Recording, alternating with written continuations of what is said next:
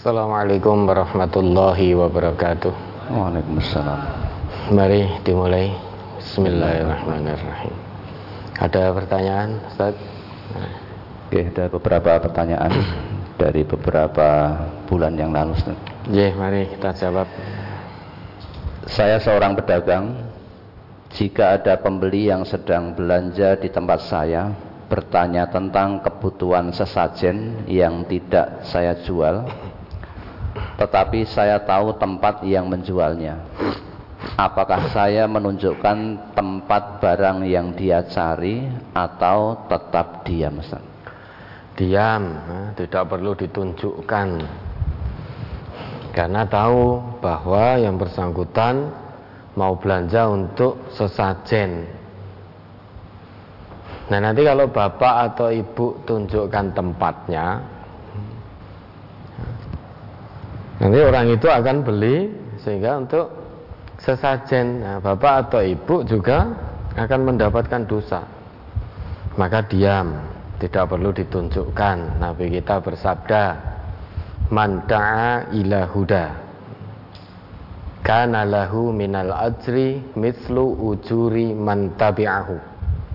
La yanqusu dzalika min ujurihim syai'ah."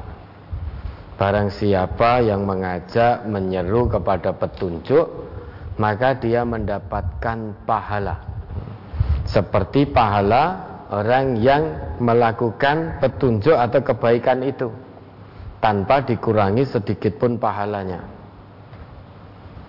Sebaliknya, wa man da'a ila dhalalatin kana 'alaihi minal itsmi mithlu asamihim mislu asami man tabi'ahu la yanqusu dzalika min asamihim syai'ah.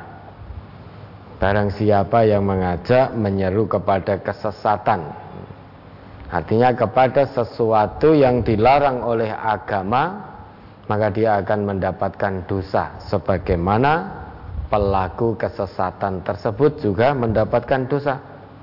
Dan dosa pelaku itu tidak dikurangi sedikit pun. Nah, maka kalau memang tahu untuk beli sesajen, sudah diam, tidak perlu memberitahu. Karena kalau memberitahu berarti menunjukkan kepada kesesatan. Ya, ada lagi. Saya mau bertanya tentang cara berwudu yang dituntunkan. Berkumur sambil menghirup air di hidung. Saya sudah berusaha tapi selalu keselak air. Akhirnya yang saya lakukan berkumur dulu 3 kali, baru menghirup air ke hidung sendiri. Apakah sah wudu saya, Ustaz? Insyaallah sah. Fattaqullah mastata'tum.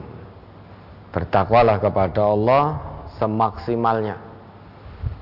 Nah, tadi kalau langsung secara bersamaan matmadah dan istinsyak itu ternyata keselak terus, maka semaksimalnya kumur sendiri, baru menghirup air ke hidung kemudian dihembuskan,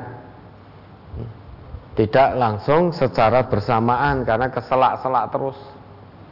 Apalagi kalau sampai keselak itu kan naik ke atas, ini kan panas di sini. Maka semaksimalnya. Lagi pula hal yang demikian pun juga ada hadisnya. Salah satunya dalam riwayat Imam Muslim tersebut, hadis dari Abu Hurairah, riwayat At-Tirmidzi, ya. Riwayat At-Tirmidzi, hadis dari Abu Hurairah. Di situ disebutkan an Abi Hurairah, bahwasanya dari Abu Hurairah, annahu ra'a Aliyan radhiyallahu anhu tawaddu'a. Beliau pernah melihat Ali itu berwudu. Fa ghassala kaffaihi hatta anqahuma. Jadi dimulai dengan membasuh kedua telapak tangan hingga bersih. Kemudian setelah itu famat madha salasan wastan sako salasan. Madmadoh berkumur 3 kali, kemudian istinsyak, beristinsyak 3 kali. Nah, pokoknya semak. Kalau memang bisa secara bersamaan, nah, dilakukan secara bersama-sama, sehingga berkumur, madmadoh dan istinsyak secara bersama-sama. Kalau terpaksa, sudah maksimal, tetap tidak bisa, bisa dilakukan secara terpisah. Artinya kumur dulu 3 kali, baru setelah itu istinsyak. Istinsyak juga 3 kali atau istinfar. Sama saja, istinsar itu menghirup air ke hidung kemudian langsung dihembuskan. Insya Allah sah. Ada lagi? Istri saya habis melahirkan bulan Februari tahun 2022. Masa nifas 40 hari dari melahirkan, tidak melaksanakan sholat. Setelah lebih dari 40 hari, darah masih keluar. Pertanyaan, apakah istri setelah 40 hari masa nifas langsung mengerjakan sholat walaupun darah masih keluar, atau apakah harus menunggu darah bersih dahulu? Ustaz, jangan langsung sholat kalau sudah 40 hari, mandi dulu. Jadi mandi dulu. Kalau sudah 40 hari berarti nifas sudah selesai, sehingga mandi, kemudian setelah itu sholat. Adapun darahnya masih keluar, ini diperiksakan ke dokter. Ya. Namun jika nifas sudah 40 hari, maka sudah selesai. Selebihnya darah yang keluar, periksakan ke dokter. Ada lagi? Hutang di bank untuk berinfak pembangunan masjid, apa diperbolehkan, Ustaz? Masjid dibongkar, direhab seluruhnya, dan sepakat ambil bagian masing-masing. Tetapi dengan berjalannya waktu, yang mengambil kesanggupan banyak yang tidak bayar. Akhirnya masjid dibangun dengan lambat karena terbatasnya dana. Akhirnya saya berniat untuk mengambil bagian dengan jumlah 100 juta rupiah, tetapi saya ambilkan di bank. Apakah niat saya diperbolehkan, Ustaz, dengan cara menyicil ke bank? Kalau memang bisa ngangsur dan ada jagannya. Jagan ini apa, Ustaz, bahasa Indonesia ini? Agunan. Ya, ada agunannya. Bisa ngangsur, ya monggo silakan, boleh saja. Dengan catatan pilih bank syariah. Pilih bank syariah, di situ nanti ada akad-akadnya yang insya Allah berusaha semaksimal mungkin diterapkan prinsip-prinsip syariah. Ini mau membangun masjid, masjid itu rumah Allah, maka usahakan semaksimalnya. Kalau ingin pendanaan, pilihlah bank syariah. Jangan sampai kita mau membangun rumah Allah tetapi dana yang digunakan bukan dana yang toyib. Dana-dana yang gak jelas. Kau usahakan pilih bank syariah dan diangsur. Ojo peh bangun masjid terus rangangsur, diangsur. Boleh, silahkan, monggo. Ya, ada lagi. Misal si A menjual motor harga 15 juta, si makelar menjualnya ke si B 17 juta dengan sedikit penekanan atau rayuan. Si B mau bayar 17 juta, si maklar dapat lebih 2 juta. Pertanyaannya, halalkah uang yang didapat si maklar tersebut? Halal, ridho birridho, halal. Jadi maklar cari untung, kalau pembelinya itu ridho, ya halal. Ya, ada lagi. Apakah ada hadisnya bahwa orang yang mengerjakan salat duha maka dia akan masuk surga lewat pintu duha? Begitu juga yang mengerjakan salat tahajud, dia akan masuk surga lewat pintu tahajud. Memang ada hadisnya bahwa ahli salat itu nanti akan dipanggil masuk surga melalui pintu sholat. Namun jika diperinci seperti yang ditanyakan tadi, bahwa ahli sholat duha dipanggil melalui pintu sholat duha, sholat wajib atau sholat tahajud dipanggil melalui pintu sholat tahajud, lah itu saya belum tahu hadisnya kalau terperinci seperti itu. Yang jelas ada sabda dari Nabi dalam riwayat. Nah, di sini diriwayatkan oleh Imam Bukhari. Nanti bisa dilihat dalam juz 4 halaman 193 kalau tidak keliru. Hadis dari Abu Hurairah. Di situ disebutkan an Abi Hurairah taqala. Dari Abu Hurairah ia berkata, sami'tu Rasulullah sallallahu alaihi wasallam yaqulu, bahwa aku mendengar Rasulullah sallallahu alaihi wasallam bersabda, man anfaqa zaujaini min syai'in minal asya'i fi sabilillahi du'iya min abwabi ya'ni al-jannah. Barang siapa yang menginfakkan sepasang hartanya di jalan Allah, maka niscaya dia akan dipanggil masuk surga melalui pintu-pintu surga. Ya Abdullah, kemudian dikatakan kepadanya, wahai hamba Allah, hadza khair, ini kebaikan yang dulu kamu lakukan ketika di dunia. Kemudian Nabi melanjutkan sabdanya, faman kana min ahli shalah du'iya min babis shalah. Barang siapa dari kalangan ahli sholat, maka niscaya dia akan dipanggil masuk surga melalui pintu sholat.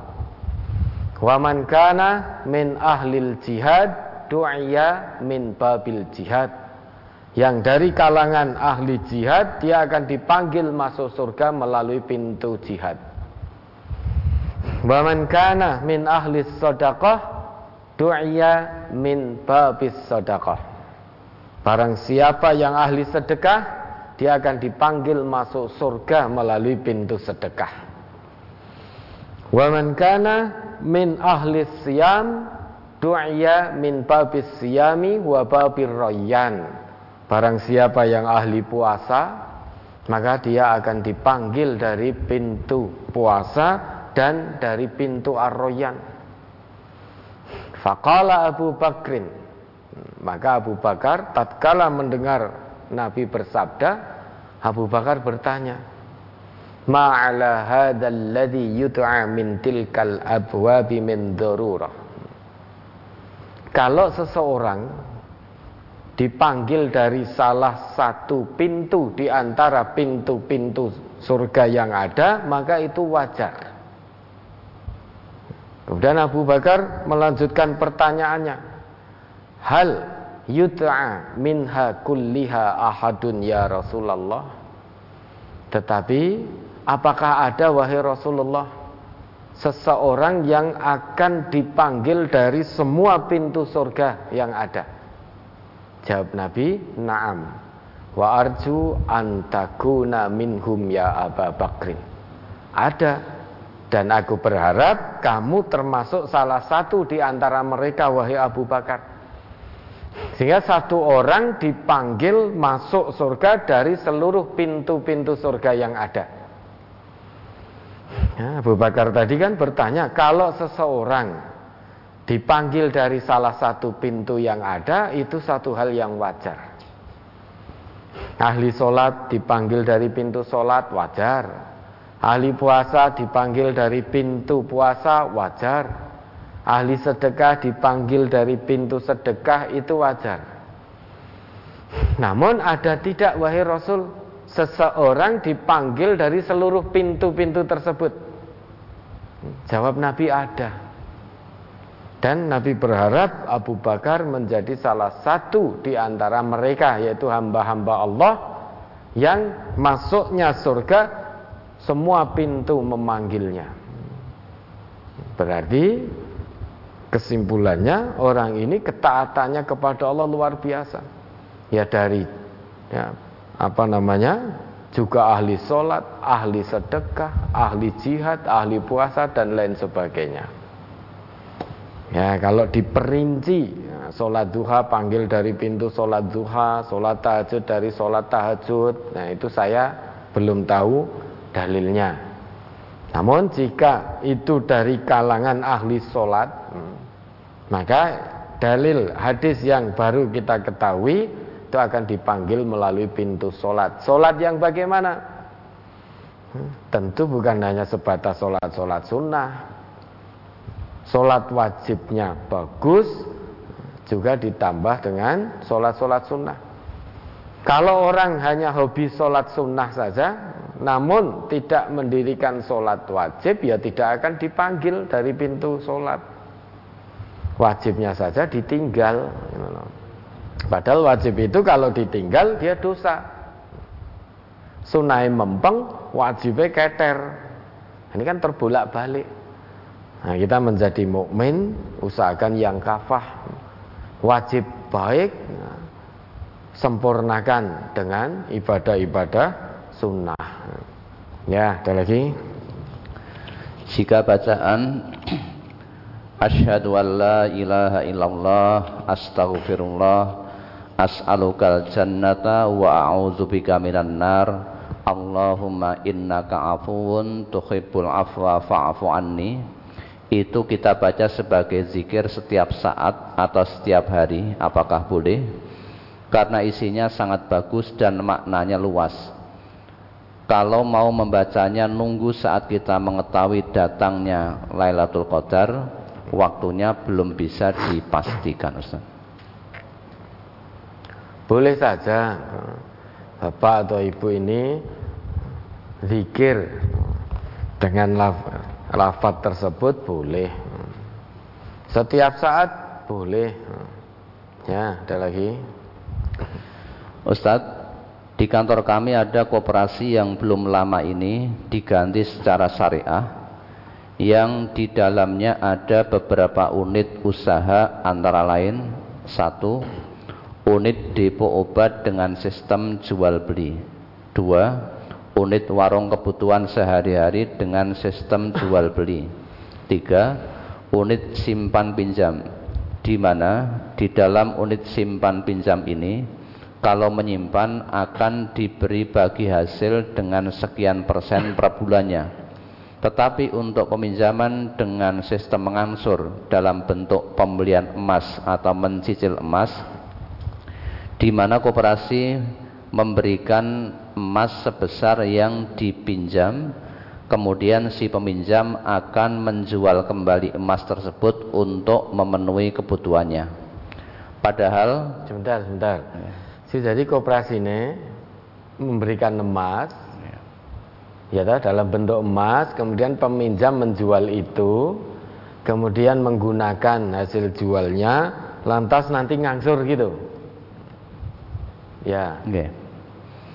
Ya, lanjut. Padahal seperti keterangan Al-Ustaz, kalau kredit atau mencicil emas itu termasuk riba, dan sistem syariah yang diterapkan dengan cara pembelian emas ini baru berjalan sekitar 2-3 tahun ini, yang sebelumnya bentuk konvensional dengan sistem koperasi pada umumnya. Kondisi koperasi kami seperti itu, Ustaz, dan kami menggunakan koperasi tersebut pada unit penyimpanan karena tiap bulan ada simpanan wajib yang dipotong dari gaji kami, dan kami melakukan transaksi pada unit warungnya baik secara cash maupun hutang dengan bayar potong gaji setiap bulannya. Yang menjadi pertanyaan kami adalah, satu, bagaimana dengan status SHU kami tersebut, Ustadz? Karena otomatis SHU yang didapat dari koperasi tersebut pasti dicampur semuanya. Sementara semua anggota akan menerima SHU dalam bentuk THR hari raya, uang pendidikan awal tahun ajaran sekolah, uang jalan pada saat RAT tahunan, kemudian juga sumbangan sosial koperasi apabila ada anggota yang sakit atau terkena musibah. 2. bagaimana kami seharusnya terhadap SHU tersebut. 3. Apakah kami juga perlu menyampaikan tentang pemahaman bahwa pembelian emas dalam bentuk emas itu tergolong riba? 4. Apa yang harus kami lakukan bila kami menyampaikan tersebut ternyata tidak diterima? Bagaimana kami harus bersikap, Ustaz? Atas jawabannya yang diberikan kami ucapkan jazakumullah khairan katsira. Wa iyyakum. Jadi kalau jual belinya tadi, unit usaha jual beli itu insya Allah itu sudah jelas menjual dengan harga di atas harga kulaknya, dapat untung, itu jelas.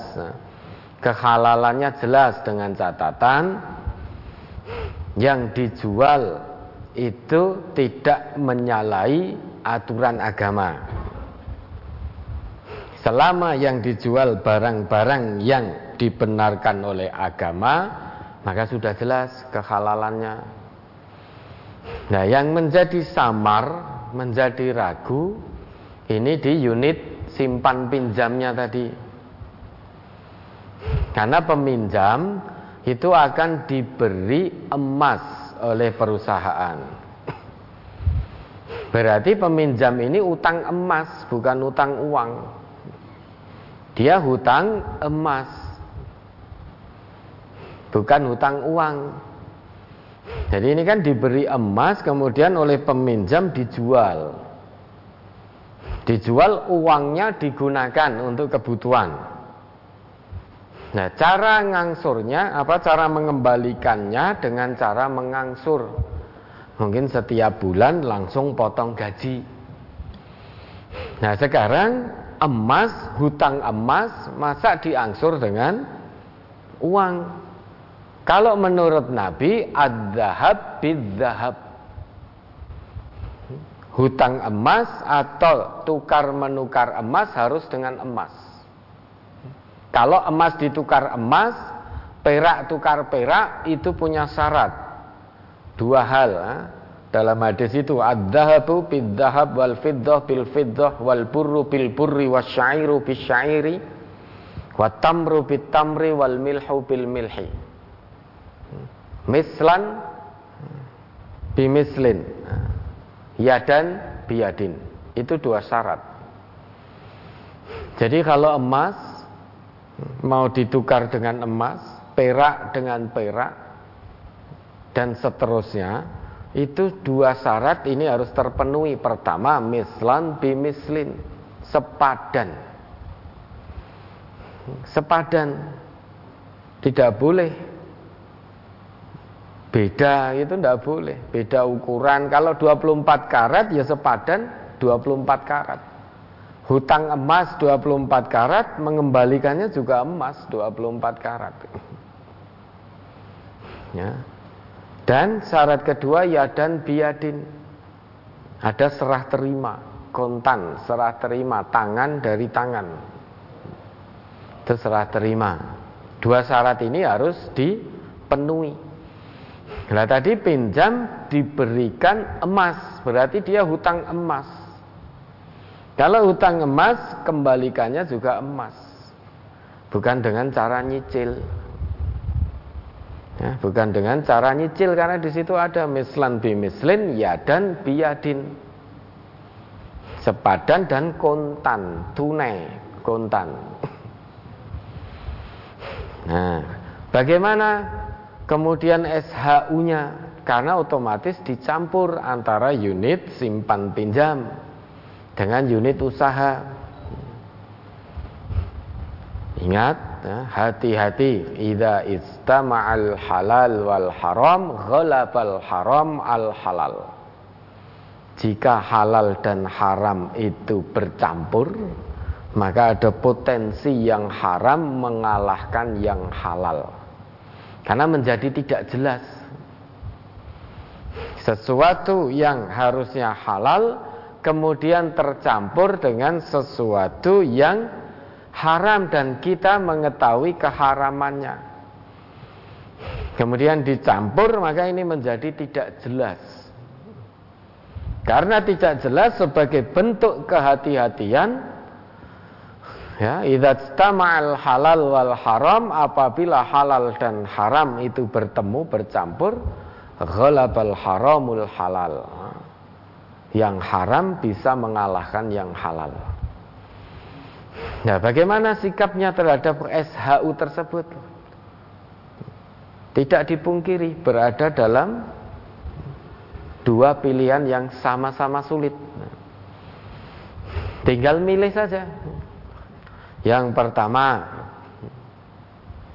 di situ ada iming-iming materi duniawi untuk bayar SPP, untuk bayar sekolah, untuk tunjangan hari raya, apalagi di saat kebutuhan pada naik seperti ini. Tentu hasrat, keinginan, syahwat ingin sekali mendapatkan SHU-nya itu. Nah, karena kondisi sulit. Namun ingat, itu kan menjadi samar. Menjadi samar di situ. Kalau samar berarti kita ragu. Sedangkan Nabi perintahkan untuk meninggalkan yang ragu. Segala sesuatu yang ragu, apakah halal haram, ragu. Maka tinggalkan yang ragu, ambil yang yakin. Ambil yang yakin. Nah, pilihan keduanya, kalau ini saya terima, engkau ojo-ojo ternyata SHU-nya ada hasil ribanya, sehingga menjadi ragu. Tapi kalau tidak saya terima, ini wayahe tahun ajaran baru sebentar lagi. Saatnya hari raya, THR, kebutuhan banyak. Bagaimana ini? Nah, sampaikan saja ya. Kalau memang bisa, disampaikan. Kalau bisa, SHU itu dipisah antara unit jual beli tadi yang sudah jelas kehalalannya dengan unit simpan pinjamnya. Berikan masukan untuk dipisah. Kan transaksinya berbeda. Yang satu jual beli, yang satu simpan pinjam. Maka bisa, kalau kita mau berusaha itu bisa. Memisahkan itu bisa. Jangan berkata, wah tidak mungkin. Jangan berkata dulu tidak mungkin memisahkan itu. Ketidakmungkinan yang kita ucapkan itu karena kita tidak mau bersusah payah. Manusia itu untuk menunaikan kebajikan pada umumnya kurang mau untuk bersusah payah. Untuk bersungguh-sungguh tenanan dalam kebajikan itu banyak manusia yang tidak mau. Tetapi untuk bermaksiat banyak manusia yang mau bersungguh-sungguh. Sehingga daripada capek-capek engkau harus metani, harus mengatur, harus mencatat dan lain sebagainya, sehingga biar terpisah, capek dan melelahkan. Nah, lebih baik jawab saja, wis enggak mungkin. Tidak mungkin memisahkan. Kenapa tidak mungkin? Sudah dilakukan, sudah diusahakan atau belum? Kan ada itu kata-kata mutiara. Jarib walahid takun arifah. Cobalah. Perhatikan, nah, niscaya kamu akan tahu. Kemudian manjada wajada, siapa yang sungguh-sungguh pasti dia akan mendapat. Dan janji Allah, walladzina jahadu fina lanahdiyannahum subulana. Coba diingat kembali itu ayat itu. Berulang kali kita jelaskan. Ayat itu janji dari Allah. Maka kalau itu sudah janji Allah, la raiba fih, jangan diragukan lagi. Sekali saja, sedikit saja kita meragukan janji Allah, ya sudah, tidak akan mendapatkan pertolongan dari Allah. Al-Ankabut ayat 69. Surat Al-Ankabut nomor surat 29 ayat 69. walladzina jahadu fina lanahdiyannahum subulana wa innallaha lama'al muhsinin. Dan orang-orang yang berjihad untuk mencari keridhaan kami, benar-benar akan kami tunjukkan kepada mereka jalan-jalan kami, dan sesungguhnya Allah benar-benar beserta orang-orang yang berbuat baik. Dulu sudah sering kita jelas-jelaskan jahadu di sini. Setidaknya ada tiga makna jahadu itu: al-istihadu, al-jihadu, al-mujahadatu. Ketiganya ini harus dilaksanakan. Tidak boleh melaksanakan hanya satu saja. Al-istihad itu kesungguhan perencanaan. Al-jihad, kesungguhan fisik untuk mengikuti kesungguhan perencanaan. Yang terakhir al-mujahadah, istiqomah untuk tidak mengikuti bujuk rayu setan dalam menjalankan kesungguhan kebaikan itu. Nah, termasuk terkait pertanyaan ini, istihadnya, kesungguhan perencanaannya direncanakan dulu. Ini mau unit simpan pinjam, ini unit jual beli, dipisahkan. Kemudian setelah itu ikuti dengan kesungguhan fisik, dipisahkan. Ini SHU jual beli, ini SHU yang dari unit simpan pinjam, biar jelas semuanya. Kemudian setelah itu mujahadah. Nah, mujahadah istiqomah, jangan pernah terbujuk rayu setan. Apapun iming-iming dunianya. Nah, dalam hal ini bapak atau ibu bisa memberi masukan sebagai wujud kesungguhan perencanaan. Usahakan dipisah semaksimalnya. Karena ada potensi jika halal dan haram bertemu dalam satu waktu, ada potensi yang haram mengalahkan yang halal karena menjadi tidak jelas.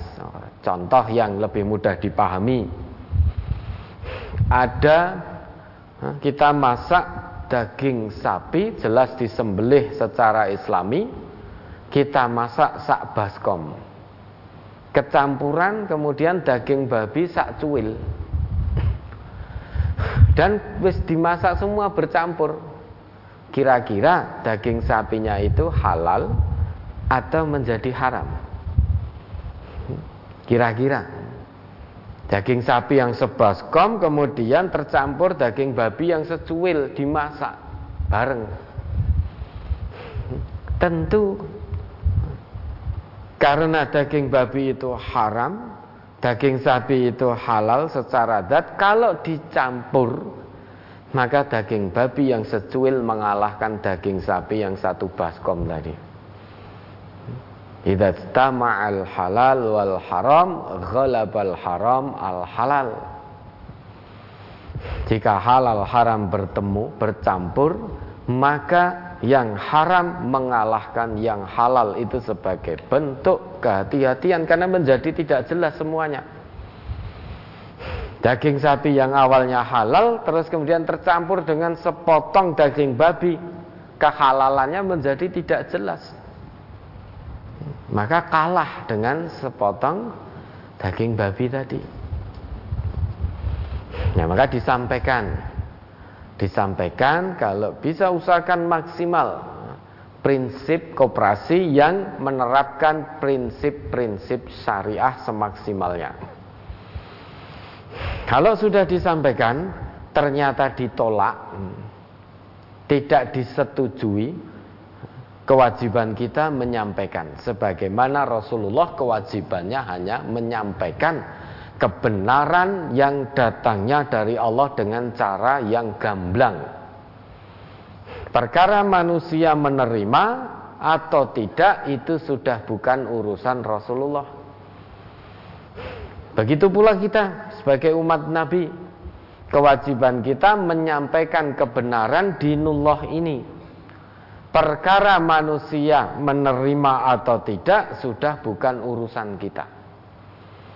Coba dibuka itu Al-Maidah ayat 92. Wa ati'u Allah wa ati'ur Rasul wahdharu Fa in tawallaitum fa'lamu annama 'ala rasulina illal balaghul mubin.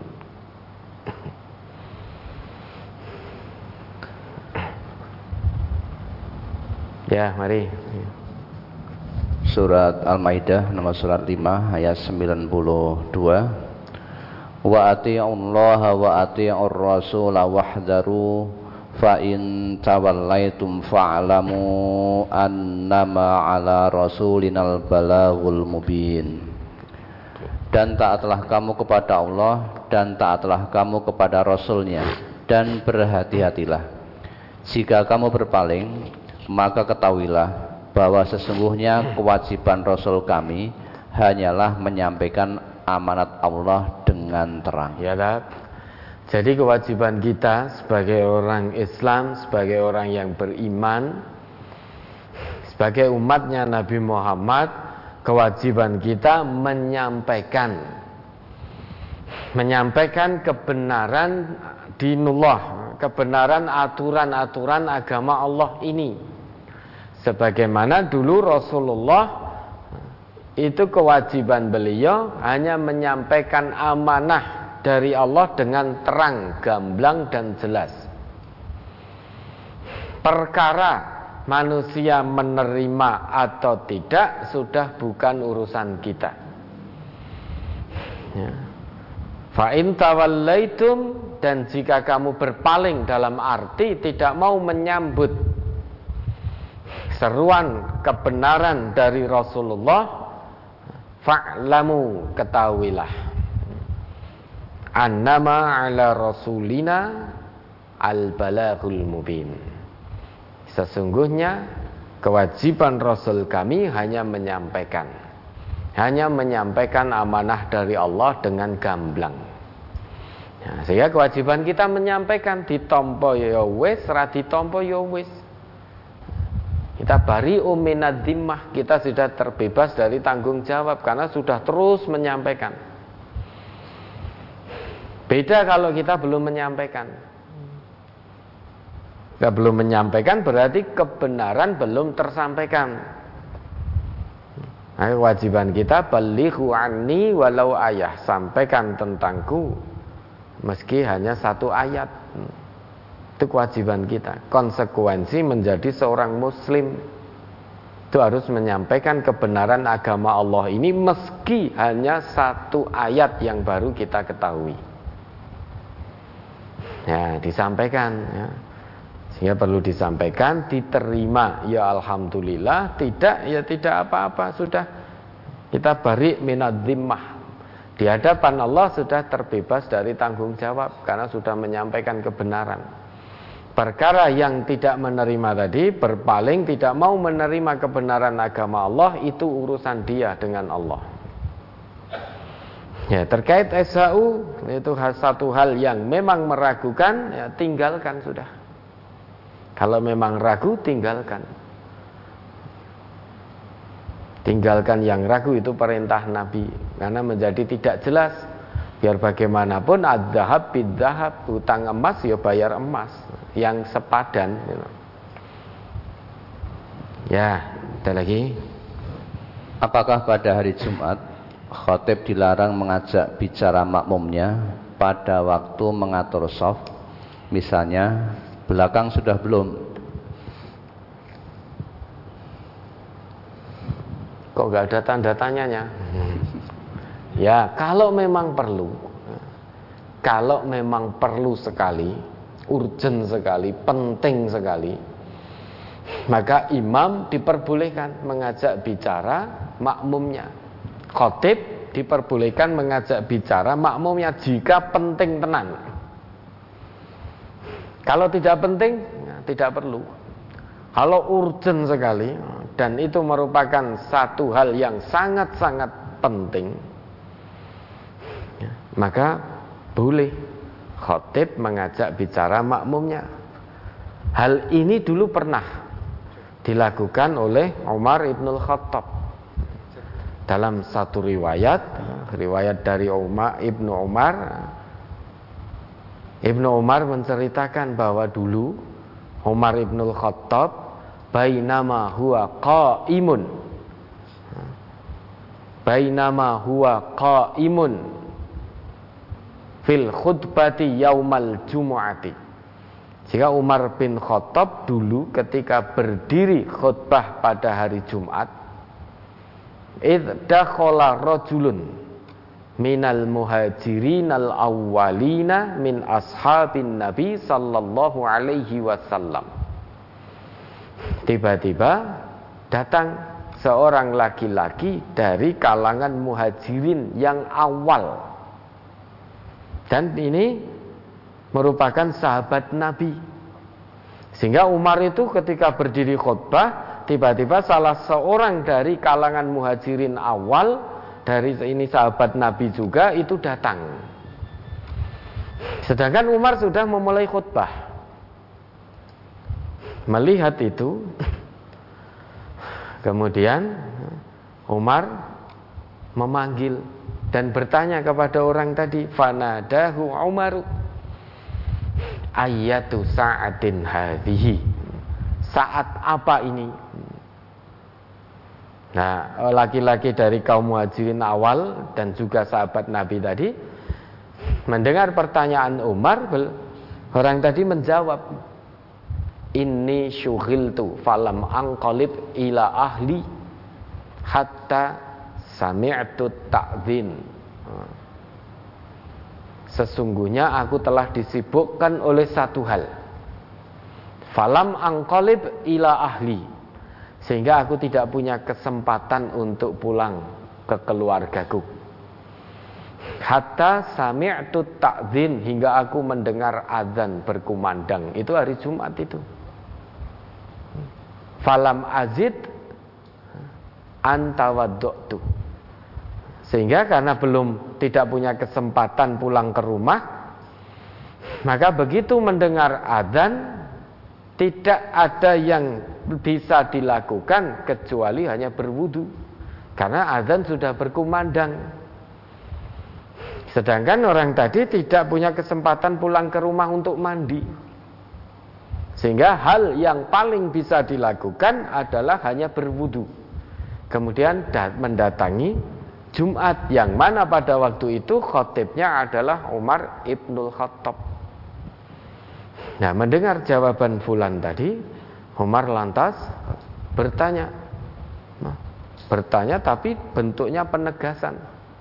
Wal wudu'a aidan wa qad alimta anna Rasulullah sallallahu alaihi wasallam kana ya'muru bil ghusli. Mengwudu tok, hanya wudu saja. Padahal kamu sudah tahu bahwasanya Rasulullah itu memerintahkan di hari Jumat itu agar mandi. Nah, ini berarti sangat yang penting sekali. Umar bin Khattab melihat salah seorang sahabat Nabi ini dari kalangan muhajirin yang awal, hari Jumat kok datang terlambat sesudah khatib naik ke mimbar memulai khutbahnya. Kebetulan yang khutbah itu Umar ibn Khattab.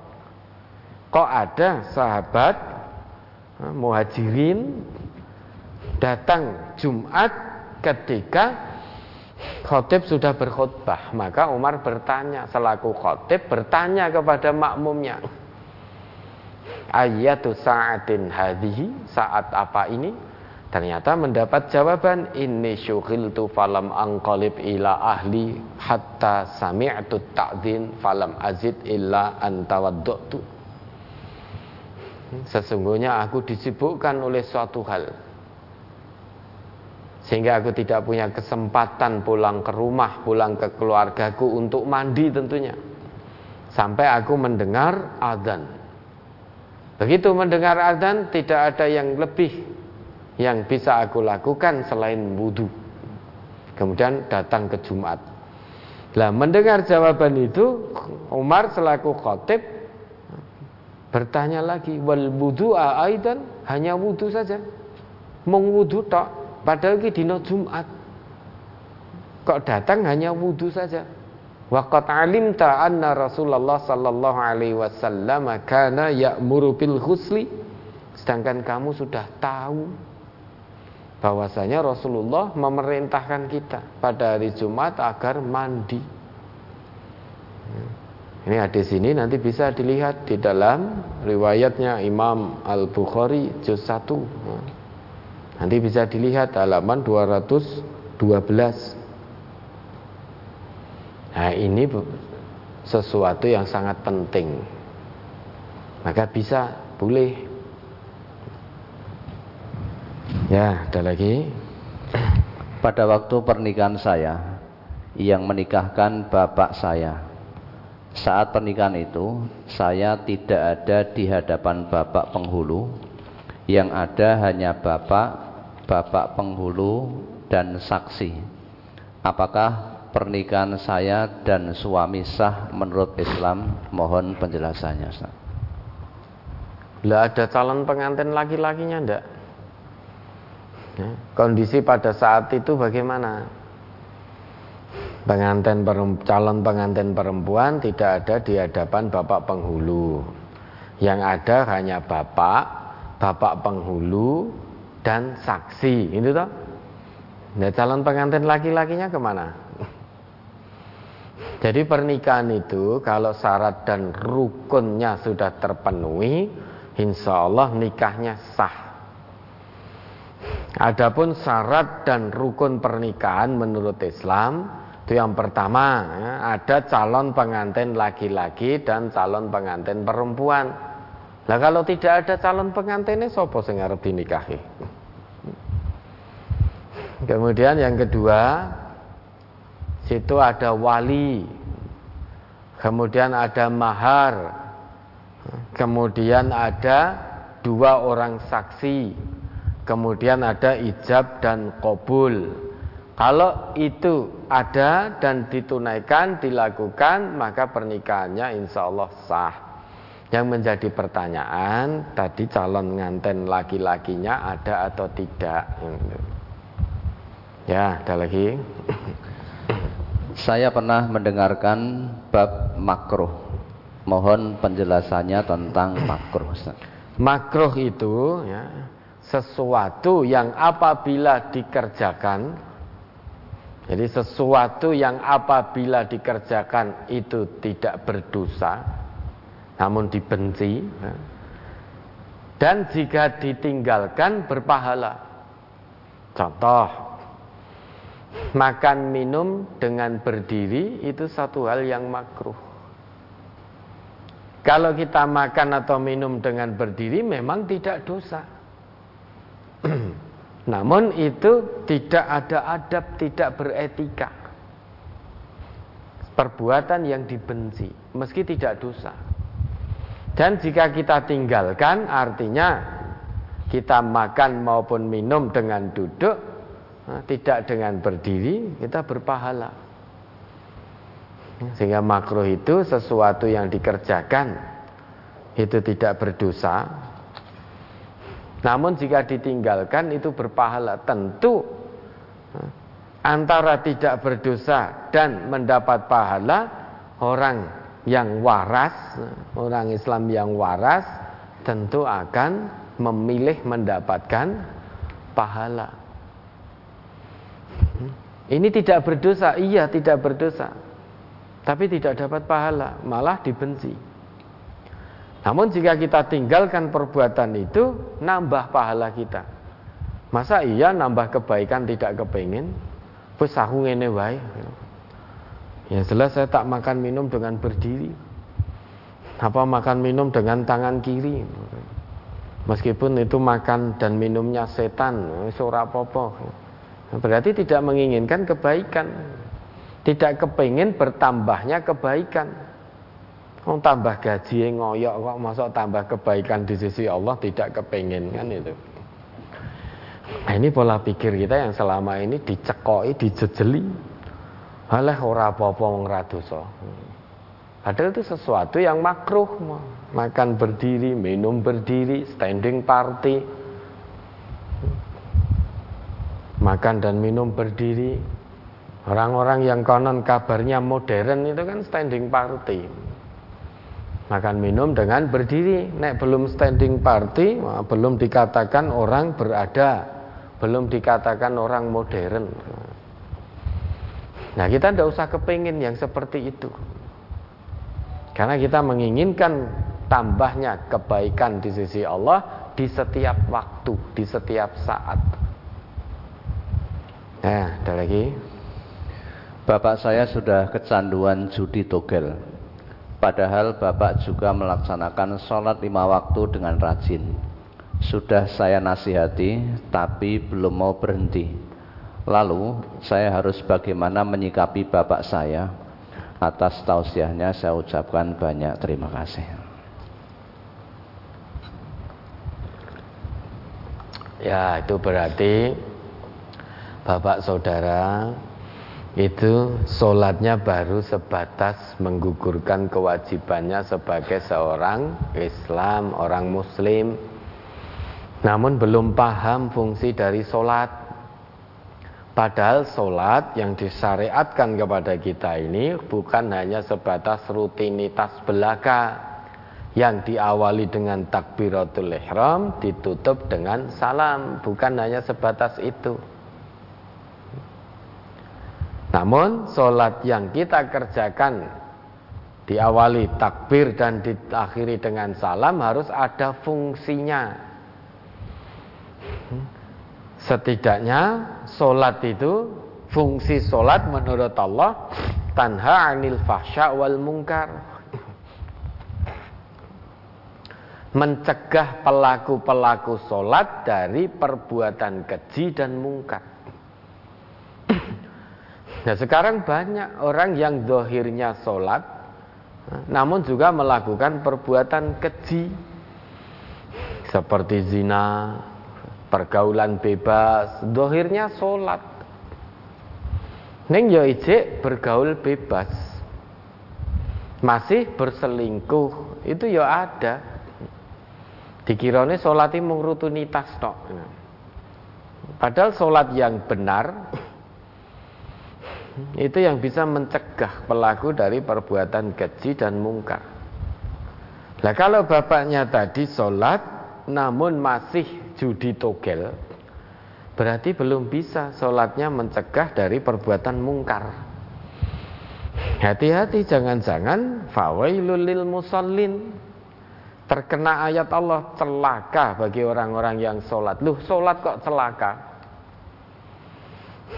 Sholat itu harusnya menjadikan orang menjadi bertakwa kepada Allah, tapi ini kok celaka. Oh, ternyata alladzina hum an sholatihim sahun, ya, lalai terhadap sholatnya. Bisa lalai dalam tata cara pelaksanaannya, artinya waktu-waktunya itu lalai. Lalai ini beda loh ya dengan lali. Lalai itu menyengaja untuk tidak menunaikan, atau menunaikan tapi menunda-nunda, sehingga lalai terhadap waktu pelaksanaannya yang sudah ditentukan oleh Allah. Bahwanya sholat itu waktunya sudah ditentukan, atau lalai fungsi sholatnya. Ya sholat ning tidak berfungsi. Maka orang yang seperti ini, yo sholat yo maksiat, jangan-jangan terkena ayat itu. Fawailul lil musallin, celaka bagi orang-orang yang sholat, yaitu orang yang lalai terhadap fungsi sholatnya. Masa iya orang sholat kok juga masih kecanduan judi togel? Nah, ini berarti hanya sebatas isqatul wajib, menggugurkan kewajiban.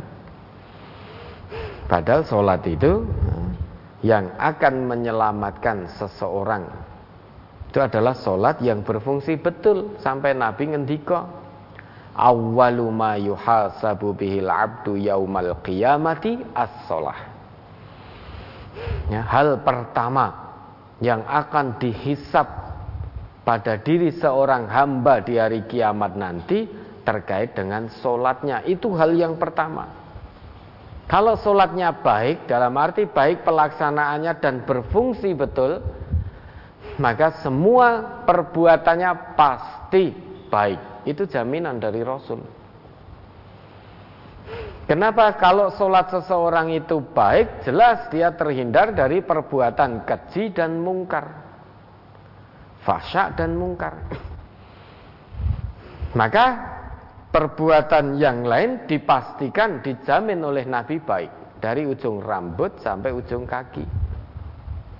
Orang yang sholatnya benar, penglihatannya pasti benar untuk melihat yang baik-baik. Pendengarannya pasti benar mendengar yang baik-baik. Lisannya pasti benar, itu kalau orang yang sholatnya benar, untuk berucap berkata yang baik-baik. Mencari nafkah, mencari rezeki pasti yang halal, tidak pernah terlintas untuk mencari yang haram. Orang sholat kok kemudian melakukan korupsi, itu berarti sholatnya salah, ada yang salah dengan sholatnya. Orang sholat itu tidak pernah terlintas mencari rezeki secara haram kalau sholatnya berfungsi. Maka orang yang sholatnya benar, tidak mungkin dia akan korupsi, mencuri, dan lain sebagainya. Orang yang sholatnya benar tidak mungkin akan melakukan pergaulan bebas. Orang yang sholatnya benar tidak mungkin akan melakukan perselingkuhan. Tidak mungkin, itu mustahil. Hal-hal itu ada pada orang yang sholatnya benar. Sholat benar itu berarti berfungsi betul sholatnya. Nah sekarang orang sholat kok masih berjudi. Padahal sholat itu kata Allah, aqimis sholata lidzikri. Dirikan sholat, ya, dalam Quran surat Toha itu surat ke-20 ayat 14 itu. Dan dirikanlah sholat untuk mengingatku, yaitu mengingat Allah. Orang yang sholatnya benar, dia akan senantiasa ingat kepada Allah. Ingat kepada Allah berarti dimanapun dan dalam kondisi apapun selalu merasa diawasi oleh Allah, baik dalam kesendirian maupun di tengah-tengah orang banyak. Kalau sholatnya betul, dia akan selalu merasa diawasi oleh Allah. Orang yang senantiasa merasa diawasi oleh Allah, maka dia akan terjaga dari kemaksiatan, tidak mudah-mudah melakukan kemaksiatan. Meski orang tidak melihat orang lain, orang lain meski tidak melihat, namun dia yakin dan iman betul Allah Maha melihat. Nah ini bagaimana? Bapaknya sholat tapi juga masih rutin judi togelnya. Ya, nasihati terus, jangan putus asa. Jangan hanya sekali dua kali. Terus nasihati, kasihan. Kasihan. Ya. Tidak benci dengan personalnya, namun dengan perbuatannya. Jadi dinasihati terus. Kalau dinasihati anaknya tidak bisa menerima, bisa jadi melalui orang lain nanti akan bisa diterima. Maka bisa minta tolong kepada orang lain, siapa yang kira-kira dekat dengan bapak, yang kira-kira omongannya didengarkan oleh bapak. Kalau tadi anaknya yang memberi nasihat, tidak sedikit orang tua itu yang merasa marah mendapatkan pelurusan nasihat dari anaknya. Karena biar bagaimanapun anak itu di hadapan orang tua tetap dianggap anak kecil. Meskipun anaknya itu sudah punya anak, mungkin wis umur 50, 55, 60. Kalau orang tuanya masih sugeng, biar bagaimanapun banyak pula orang tua yang menganggap anaknya tetap anak kecil. Lah kita ini di hadapan orang tua, sebanyak apapun usia kita, ada pula orang tua yang menganggap anaknya itu anak kecil. Jane wis umur 50, umur 20, umur 40. Tapi ketika memberi nasihat, meluruskan, ngandani bapaknya untuk tidak bermain judi, nah, banyak orang tua yang marah, cah cilik ngerti apa, Sadurunge kowe lairi aku wis judi togel. Nah, ini kan berarti bergudul. Nah, terus ya, terus nasihati, minta tolong pada orang lain untuk memberikan nasihat mumpung nyawa belum dikerongkongan. Mumpung nyawa belum dikerongkongan, bisa jadi karena bapak belum memahami. Mungkin dalam pemahaman bapak, saiki ya, bengi judi togel, engko sholat subuh dosane hilang. Nanti judi lagi, kemudian zuhur sholat lagi, sudah dapat pahala lagi, sehingga dosa judinya sudah terhapus. Mungkin pemahamannya seperti itu, sehingga perlu diberikan pemahaman yang betul. Sehingga pemahaman tidak seperti itu. Sore hari judi, maghrib ning masjid, wah dosaku judi tadi sore sudah hilang karena saya sudah sholat jamaah di masjid. Habis sisa judi lagi, urung sempat sholat subuh mati, wes. Parani malaikat maut. Tentu tidak seperti itu ya, mumpung nyawa belum dikerongkongan, terus dinasehati. Tunjukkan ayat Allah itu ya, Al-Maidah 90-91, coba diingat itu. Surat Al-Maidah nomor surat 5 ayat 90 dan 91. Ya ayyuhalladzina amanu innamal khamru wal maisiru wal ansabu wal azlamu rijsum min amali syaitani fajtanibuhu la'allakum tuflihun. Innama yuridu syaitanu an yuqi'a bainakumul adawata wal baghdha fil khamri wal maisiri wa yasuddakum an zikrillahi wa anis shalah. Fahal antum muntahun. Hai orang-orang yang beriman, sesungguhnya meminum khamr, berjudi, berkorban untuk berhala, mengundi nasib dengan panah adalah perbuatan keji, termasuk perbuatan setan. Maka jauhilah perbuatan-perbuatan itu agar kamu mendapat keberuntungan. Sesungguhnya setan itu bermaksud hendak menimbulkan permusuhan dan kebencian di antara kamu lantaran meminum khamr dan berjudi itu, dan menghalangi kamu dari mengingat Allah dan sholat. Maka berhentilah kamu dari mengerjakan pekerjaan itu. Ya dah. Tentu karena bapaknya tadi sholat, tentu bapaknya juga menurut pengakuan juga ngaku sebagai orang yang beriman.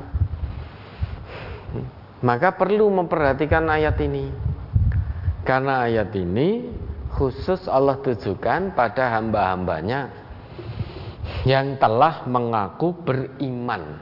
Ya ayyuhalladzina amanu, bukan ya ayyuhan nas.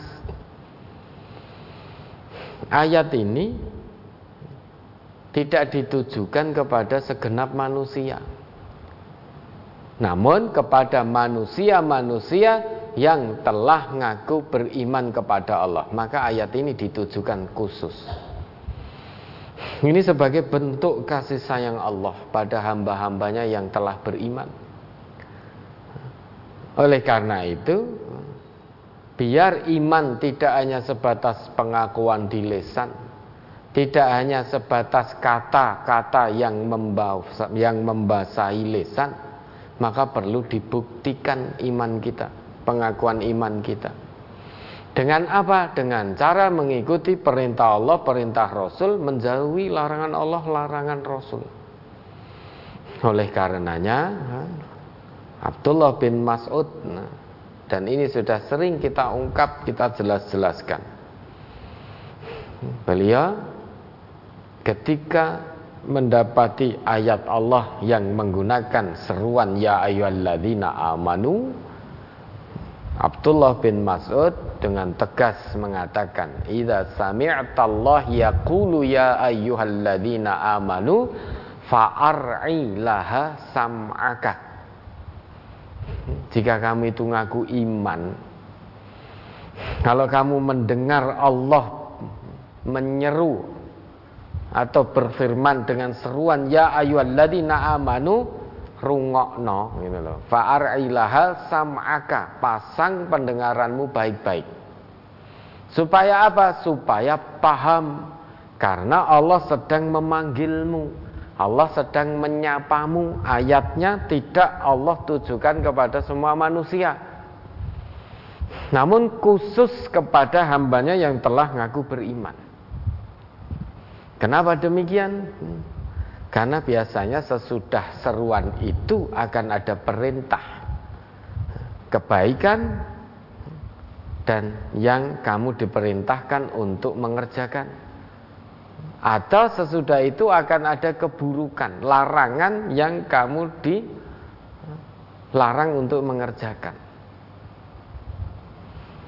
Nah, ini seruannya ya ayyuhalladzina amanu innamal khamru wal maisiru, sesungguhnya minum khamr, kemudian berjudi, wal ansab, berkorban untuk berhala, wal azlam, mengundi nasib dengan anak panah, rijsun min amali syaiton, satu perbuatan-perbuatan keji termasuk perbuatan setan. Nah, kemudian ada perintah fajtanibuhu la'allakum tuflihun, jauhi semua bentuk perbuatan-perbuatan itu kalau kamu ingin mendapatkan keberuntungan, mendapatkan kemenangan dunia akhirat. Maka jauhi perbuatan-perbuatan tersebut, entah minum khamr, judi, mengundi nasib dengan anak panah, atau berkorban untuk berhala. Semua hal itu perbuatan setan, jauhi semuanya kalau kamu ingin beruntung, selamat dunia dan akhirat.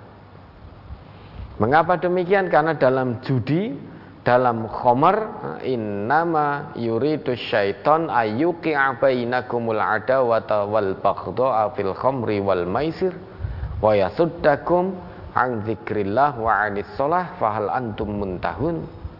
Karena setan itu pada hakikatnya hendak menimbulkan permusuhan di antara kamu dan kebencian di antara kamu dalam khamr dan judi. Maka berapa banyak orang yang meminum khamr, kemudian orang yang berjudi, timbullah kebencian dan permusuhan di antara mereka. Tidak sedikit ketika berjudi satu kalangan atau minum khamr satu kalangan, awalnya akrab, tiba-tiba di tengah jalan jadi berkelahi. Yang kalah habis-habisan sampai sertifikat rumah hilang. Kemudian terjadi permusuhan, perselisihan, kebencian. Berapa banyak orang yang awalnya punya, kemudian dengan judi menjadi tidak punya, merugikan orang banyak.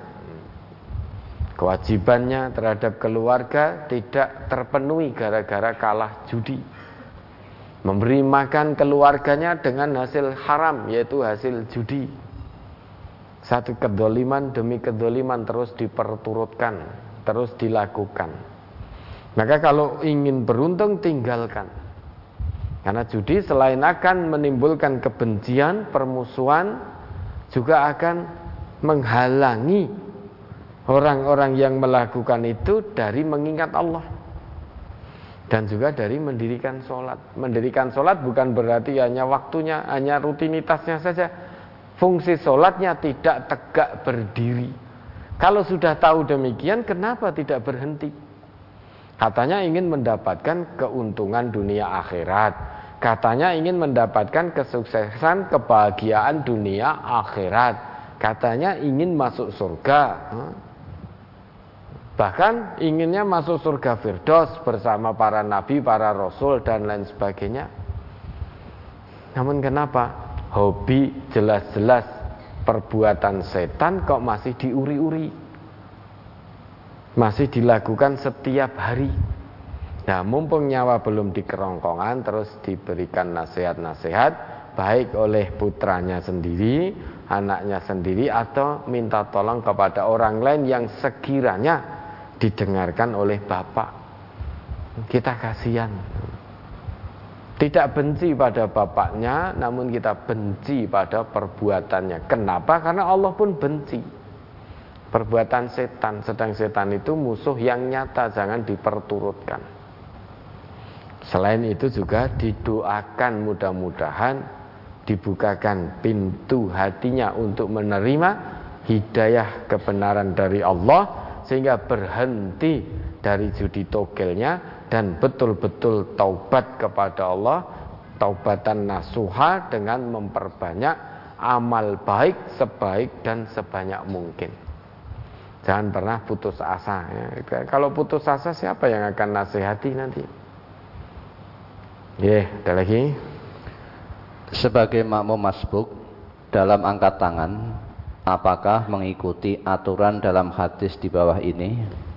An Nafi'in anna ibn Umar radhiyallahu anhuma kana idza dakhala bis salati kabbara wa rafa'a yadayhi wa idza raka'a rafa'a yadayhi wa idza qala sami'allahu liman hamidah rafa'a yadayhi wa idza qama minar rak'ataini rafa'a yadayhi wa rafa'a dzalika ibn Umar ila Nabiyillahi sallallahu alaihi wasallam. Dari Nafi' bahwasanya Ibn Umar radhiyallahu anhuma dahulu apabila memulai salat ia bertakbir dan mengangkat kedua tangannya. Apabila akan ruku ia mengangkat kedua tangannya. Apabila bangkit dari ruku mengucapkan sami Allahu liman hamidah ia mengangkat kedua tangannya. Dan apabila berdiri dari rakaat kedua, ia mengangkat kedua tangannya. Ibnu Umar merofakkan hadis ini kepada Nabi Allah Sallallahu Alaihi Wasallam. Hadis riwayat Al-Bukhari, juz 1 halaman 180. Sehingga makmum masbuk tidak angkat tangan ketika bangkit dari at-tahiyat awal bersama imam, karena baru mendapatkan satu rakaat. Ataukah menggunakan aturan sebagaimana hadis di bawah ini? An Abi Hurairah taqol qala an-nabiyyu sallallahu alaihi wasallam innama ju'ilal imamu liyutamma bihi fa idza kabbara fakabbiru wa idza raka'a farka'u wa idza qala sami'allahu liman hamidah faqulu rabbana walakal hamdu wa idza sajada fasjudu wa idza shalla jalisan fasallu julusan ajmaun. Rawahul Bukhari. Dari Abu Hurairah ia berkata, Nabi sallallahu alaihi wasallam bersabda, sesungguhnya dijadikannya imam itu untuk diturut. Apabila imam bertakbir, maka bertakbirlah kalian. Apabila imam ruku', maka ruku'lah kalian.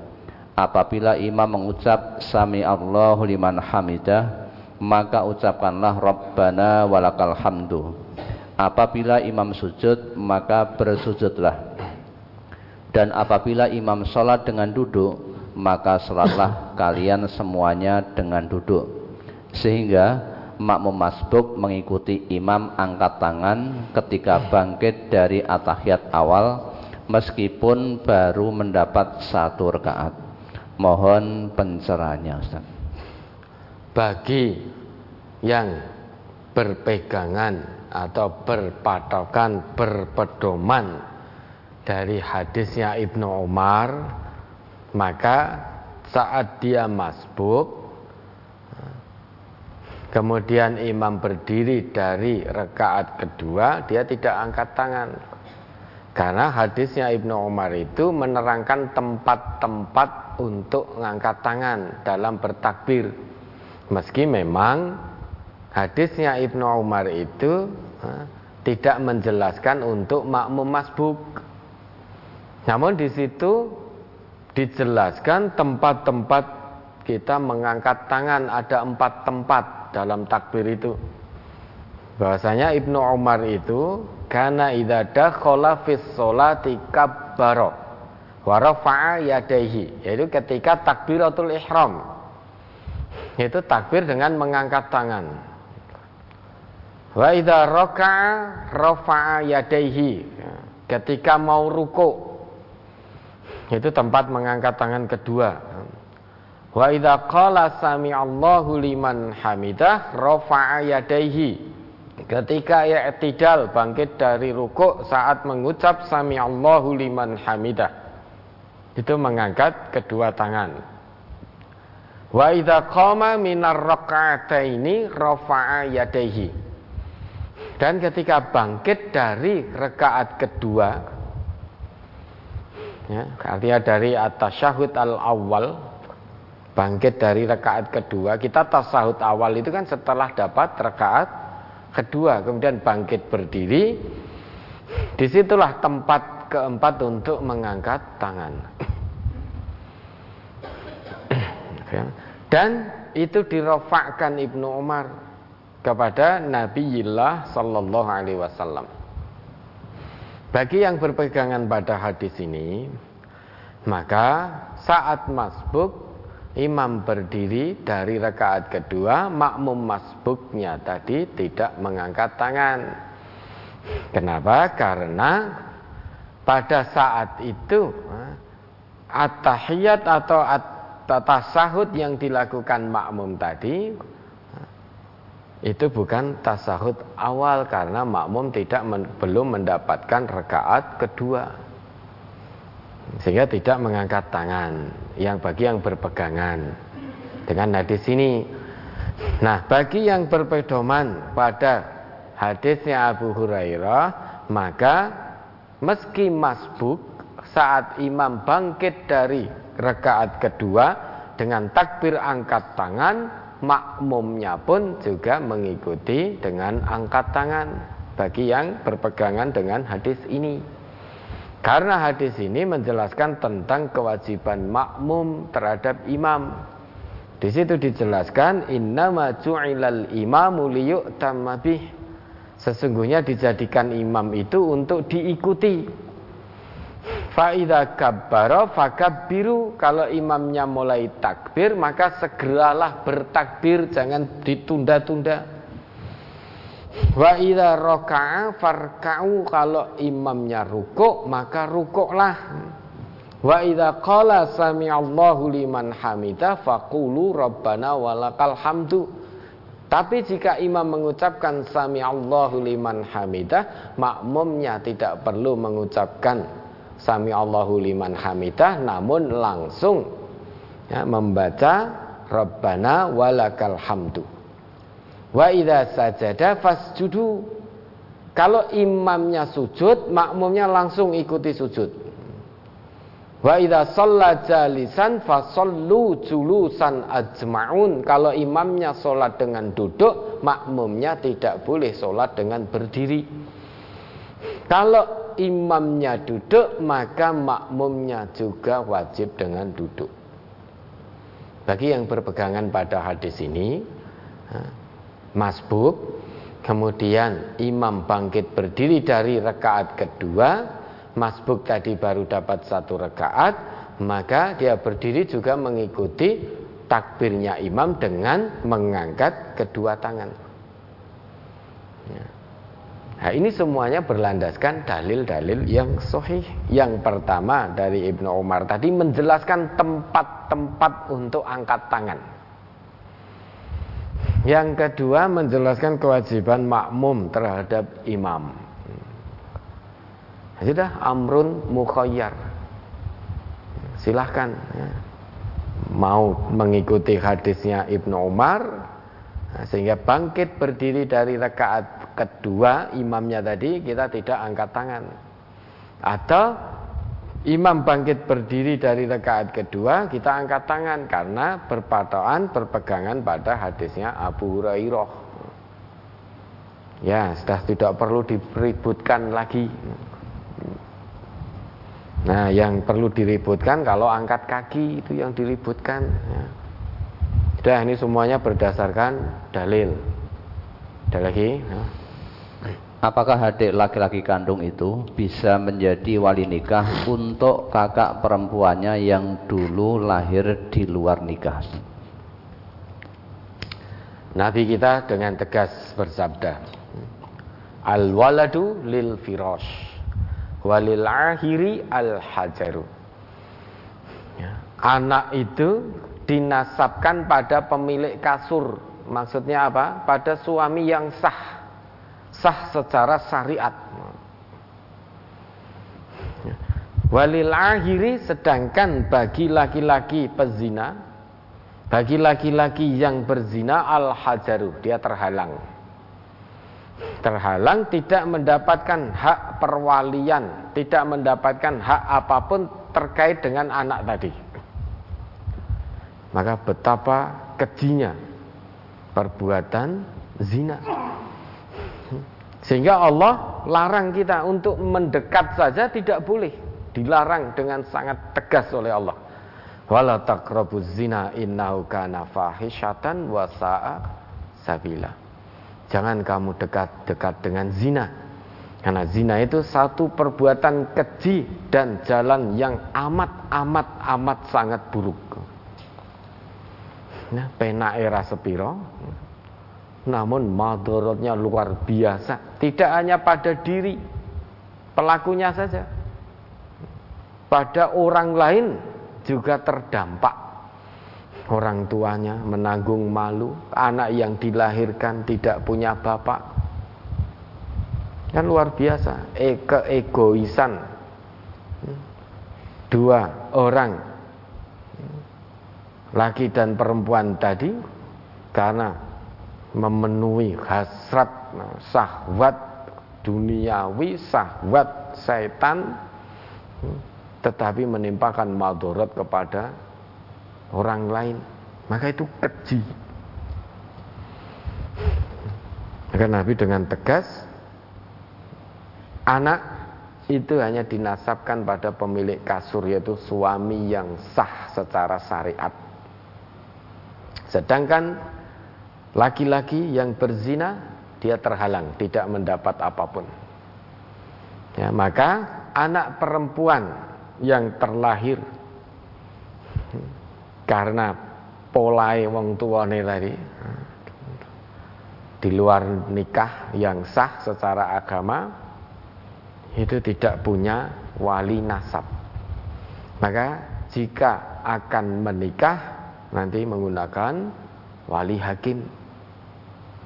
Anaknya tidak salah, namun kena getahnya karena pola orang tuanya. Loh, kalau begitu Islam kejam? Tidak. Justru Islam sangat menjaga hubungan nasab. Salah satunya, jangan berzina. Dekat saja tidak boleh, apalagi sampai melakukan. Itu dalam rangka salah satunya menjaga nasab, biar jelas nasabnya. Kalau sampai zina tadi, kemudian yang perempuan hamil, melahirkan, lalu anaknya sopo. Meskipun laki-lakinya tadi mengakui itu anaknya, namun secara syariat tetap tidak sah sebagai anaknya. Luar biasa toh kejinya perbuatan zina. Nah, sekarang kalau ada yang sering kita dengar itu pertanyaan yang didahulukan, meski bagaimana sekarang nikahnya dan lain sebagainya dan lain sebagainya.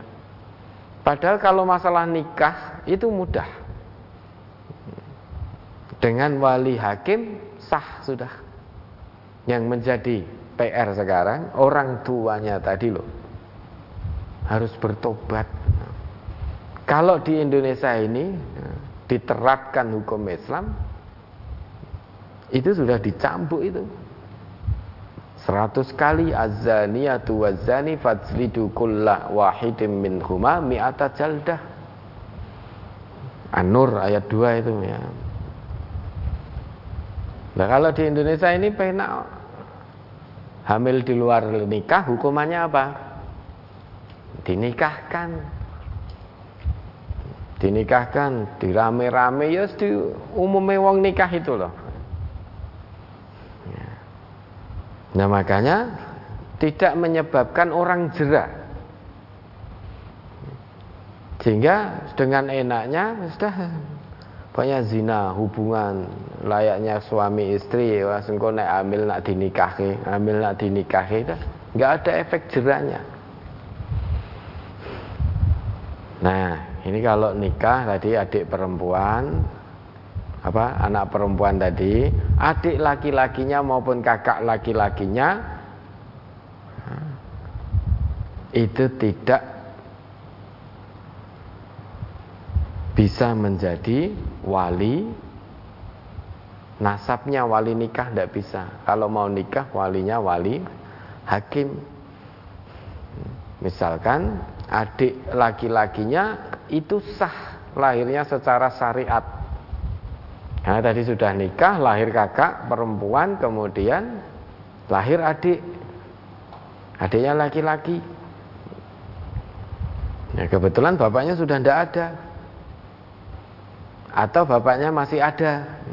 Nah, bapaknya ini tidak sah menjadi wali nikah kakak perempuannya tadi. Begitu pula adik laki-lakinya tidak sah. Maka kakak perempuan tadi yang mau nikah harus dengan wali hakim. Karena ini dengan wali hakim, maka mau tidak mau nanti akan menjelaskan kenapa kok wali hakim, padahal bapaknya ada, adiknya ada, adik laki-lakinya. Ya, hati-hati ya, ini warga MTA maupun simpatisannya, jangan sekali-kali mendekati perbuatan zina. Kalau sampai itu terjadi, nikmatnya tidak seberapa, tapi sengsara dunia akhirat kalau tidak tobat. Terus jangan lantas punya pikiran, ya wis sekarang tak zina dulu nanti tobat. Nah, jangan. Itu pola pikir orang tidak waras seperti itu. Nah, yo nek engko cek ada waktu untuk tobat, lah nek pas zina diparani malaikat maut terus gimana? Sudah, para pemuda-pemudi MTA ini kalau memang sudah ingin nikah, siap nikah. Kalau belum bisa, tahan dengan puasa.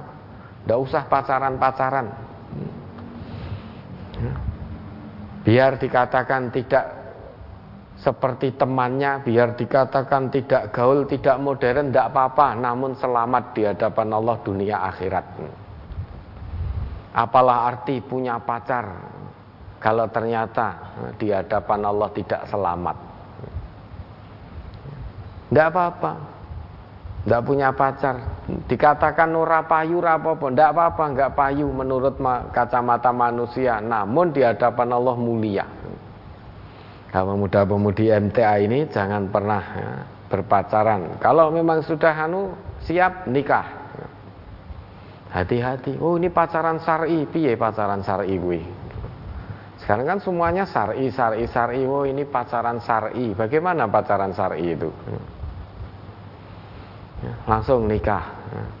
Ta'aruf, cocok, lamar, nikah. Ya, ada lagi. Apa hukumnya bila suami tidak menafkahi istrinya, Ustaz? An-Nisa 34, diingat kembali itu. Surat An-Nisa nomor surat 4 ayat 34. Ar-rijalu qawwamuna 'alan nisa'i bima faddalallahu ba'dahum 'ala ba'dhin wa bima anfaqu min amwalihim. Fas-solihatu qanitatun hafizatun lil ghaibi bima hafizallahu wallati takhafuna nusyuzahunna fa'izuhunna wahjuruhunna fil mazaji'i wadribuhun fa in ata'nakum fala tabghu 'alaihinna sabila innallaha kana 'aliyyan kabira. Kaum laki-laki itu adalah pemimpin bagi kaum wanita. Oleh karena Allah telah melebihkan sebagian mereka laki-laki atas sebagian yang lain, yakni wanita. Dan karena mereka laki-laki telah menafkahkan sebagian dari harta mereka. Sebab itu, maka wanita yang soleh ialah yang taat kepada Allah lagi memelihara diri ketika suaminya tidak ada. oleh karena Allah telah memelihara mereka. Wanita-wanita yang kamu khawatirkan khususnya, maka nasihatilah mereka dan pisahkanlah mereka di tempat tidur mereka dan pukullah mereka. Kemudian jika mereka mentaatimu, maka janganlah kamu mencari-cari jalan untuk menyusahkannya. Sesungguhnya Allah Maha Tinggi lagi Maha Besar. Seorang laki-laki itu kalau sudah menikah, menurut ayat ini dia punya kewajiban. Yang pertama, dia sebagai pelindung pemimpin bagi istri dan keluarga. Maka seorang laki-laki kalau sudah menikah, dia punya kewajiban membimbing istrinya ke jalan yang benar, jalan yang Allah ridhoi. Kalau itu tidak dilakukan, maka suami tadi berdosa. Kewajiban seorang suami menggandeng tangan istrinya untuk menuju jalan yang Allah ridhoi. Ini kewajiban pertama. Yang kedua, memberikan nafkah lahir batin. Maka suami semaksimalnya memberi nafkah lahir maupun batin. Kalau tadi dikatakan bagaimana seorang suami yang tidak memberi nafkah, kalau betul demikian maka suami tadi berdosa di hadapan Allah. Kenapa? Karena tidak melaksanakan kewajibannya sebagai kepala rumah tangga. Dan selain itu, membimbing dan menafkahi, seorang suami wajib mempergauli istri dengan cara ma'ruf, wa ashiruhunna bil ma'ruf. Pergaulilah istri dengan sikap yang ma'ruf, sikap yang baik. Ini diantara kewajiban-kewajiban suami. Begitu pula istri. Seorang perempuan kalau sudah menikah, maka dia juga punya kewajiban, yang mana kewajiban istri itu menjadi haknya suami. Kewajiban suami menjadi haknya istri. Baik suami maupun istri, kalau tidak bisa melaksanakan kewajibannya dengan baik, maka keduanya berdosa. Suami tidak berusaha memberi nafkah istri, waktunya habis untuk kesenangan sendiri. Apalagi suami, bahwa pertanyaan ahad pagi yang tempo dulu itu, suaminya waktunya habis untuk bermain game online. Ya toh, ada toh pertanyaan itu. Sehingga tidak ngurus nafkah anak istrinya. Suami yang seperti ini berdosa, zalim dia. Istri juga begitu. Kalau suami sudah berusaha semaksimalnya memenuhi kebutuhan rumah tangga, baik lahir maupun batin, juga sudah mengarahkan dengan maksimal, kok istri terus menuntut lebih, berarti istrinya juga zalim. Istrinya zalim karena terkait dengan kewajiban yang harus diberikan tadi, semuanya qadrul istita'ah, semaksimal suami.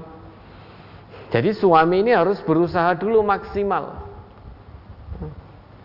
Jangan tanpa usaha terus mengatakan wong piye-piye aku ya wis berusaha kok, padahal belum berusaha. Nah, kalau sudah berusaha sepenuh hati, jiwa dan raga memenuhi kebutuhan rumah tangga, namun Allah titipkan tidak sesuai dengan keinginan istri, kewajiban istri tetap berterima kasih, tetap mensyukuri apa yang diberikan oleh suami setelah suami tadi bekerja dengan maksimal. Misalkan istri punya keinginan diberi belanja satu bulan misalkan sekian juta, taruhlah 1 juta misalkan. Suami sudah banting tulang kerja semaksimalnya, namun qadarullah Allah titipkan. Allah titipkan hanya 700, 800. Istrinya kewajibannya tetap mensyukuri. Karena dengan syukur itu akan Allah munculkan rasa qanaah, akan Allah turunkan pertolongannya. Muncul rasa syukur. Maka kalau memang suami sudah menunaikan kewajiban semaksimalnya, kewajiban istri juga ditunaikan semaksimalnya. Maka istri-istri yang solehah itu yang taat pada Allah. Qanitatun hafidatul lil ghaibi bima hafidallah. Dan juga yang menjaga diri tatkala suami tidak di rumah. Jangan malah suami tidak di rumah, istri memasukkan laki-laki lain ke rumahnya. Kesempatan mumpung suami tidak di rumah, kemudian laki-laki lain diundang datang ke rumah. Nah, istri yang seperti ini, istri yang tidak baik, istri yang keji, khobisat. Nah, kenapa kok istri wajib menjaga diri tatkala suami tidak di rumah? Kenapa istri wajib berbakti pada suami? Karena Allah telah menjaga para istri itu. Dengan cara bagaimana? Allah mewajibkan para suami untuk memenuhi kebutuhan nafkah istrinya dan anak-anaknya, serta mempergauli istri dan keluarga dengan cara yang baik. Maka kalau ada suami yang tidak menafkahi istri, suami ini jelas berdosa. Karena tidak melaksanakan kewajibannya sebagai pimpinan rumah tangga. Sedangkan Nabi bersabda, kullukum ra'in wa kullukum mas'ulun an ra'iyyatih. Setiap di antara kalian itu adalah pemimpin. Dan yang namanya pemimpin akan dimintai pertanggungjawaban oleh Allah tentang kepemimpinannya. Ya, salah satunya warrajulu ra'in fi ahlihi wa mas'ulun an ra'iyyatih. Seorang suami itu adalah pemimpin dalam rumah tangga itu. Dan pasti suami itu akan dimintai pertanggungjawaban. Tidak mungkin tidak, karena ini sudah janji ketetapan yang disabdakan oleh Nabi. Dan Nabi tidak mungkin bohong. Kalau Nabi sudah berjanji, sudah membuat satu ketetapan bahwa seorang suami pasti akan dimintai pertanggungjawaban di hadapan Allah kelak tentang kepemimpinannya dalam rumah tangga itu. Suami menunaikan kewajibannya atau tidak, membimbing istri ke jalan Allah atau tidak, memberi nafkah istri atau tidak, mempergauli istri dengan cara yang santun, dengan sikap yang baik atau tidak. Itu semuanya akan dimintai pertanggungjawaban di hadapan Allah. Nabi yang buat ketetapan. Begitu pula seorang istri. Wal mar'atu ra'iyatun fi baiti zaujiha wa mas'ulatun an ra'iyyatiha. Seorang istri itu pemimpin di rumah suaminya tatkala suaminya tidak ada di rumah. Dan seorang istri juga akan dimintai pertanggungjawaban tentang kepemimpinannya nanti. Apakah menunaikan kewajibannya sebagai seorang istri atau justru berlaku sebaliknya?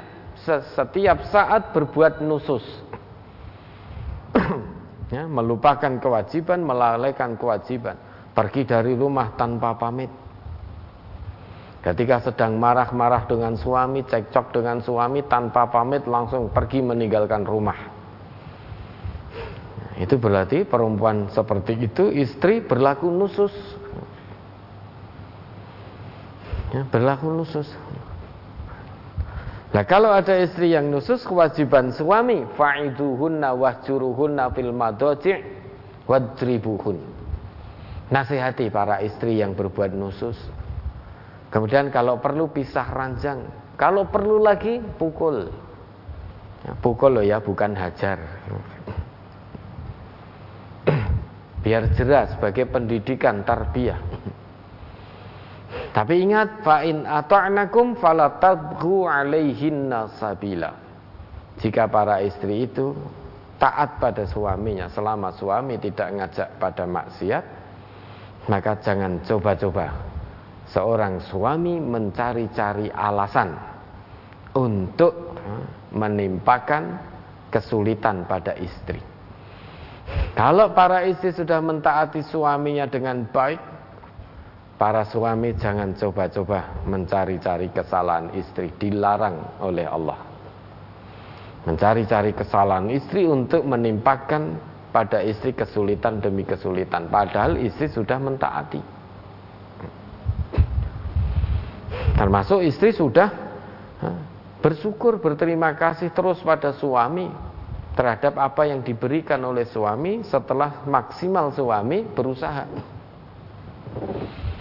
Kalau ada istri yang tidak bersyukur, tidak berterima kasih terhadap pemberian suami, nafkah dari suami setelah suami berusaha maksimal, istri yang seperti ini tidak akan dilihat oleh Allah pada hari akhir nanti.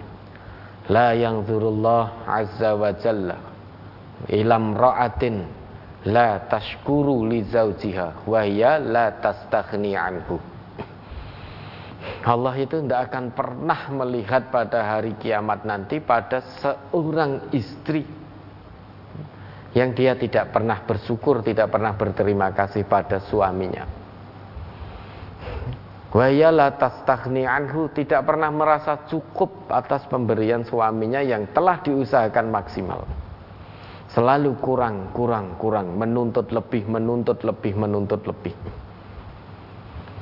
Padahal suaminya sudah bekerja pagi sampai pagi, sudah mati-matian, bahkan mungkin mati tenanan juga.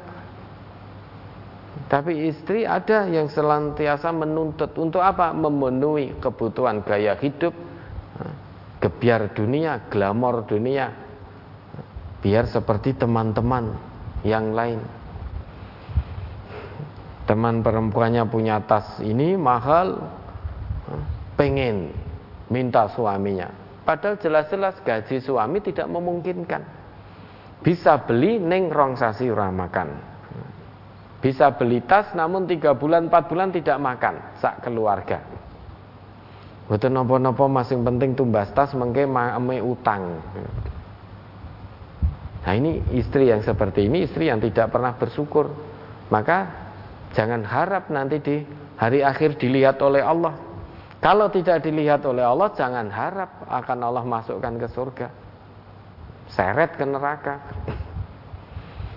Nah, maka suami istri ya, kita sama-sama orang beriman. Maka membina rumah tangga, pahamilah kewajiban masing-masing, tunaikan dengan baik. Suami tunaikan kewajibannya, membimbing istri ke jalan Allah, menafkahi istri lahir batin dan juga anak-anaknya. Kemudian mempergauli istri dengan sikap yang ma'ruf wis to, ojo emosinan apalagi KDRT. Nauzubillah. Apalagi caci maki. Wis caci maki yo KDRT, plak plak plak plak wis. Wis rane api, itu tipe suami ketujuh dalam hadis panjang itu. Ya, likul lidain lahudaun. Semua aib manusia ada pada dirinya.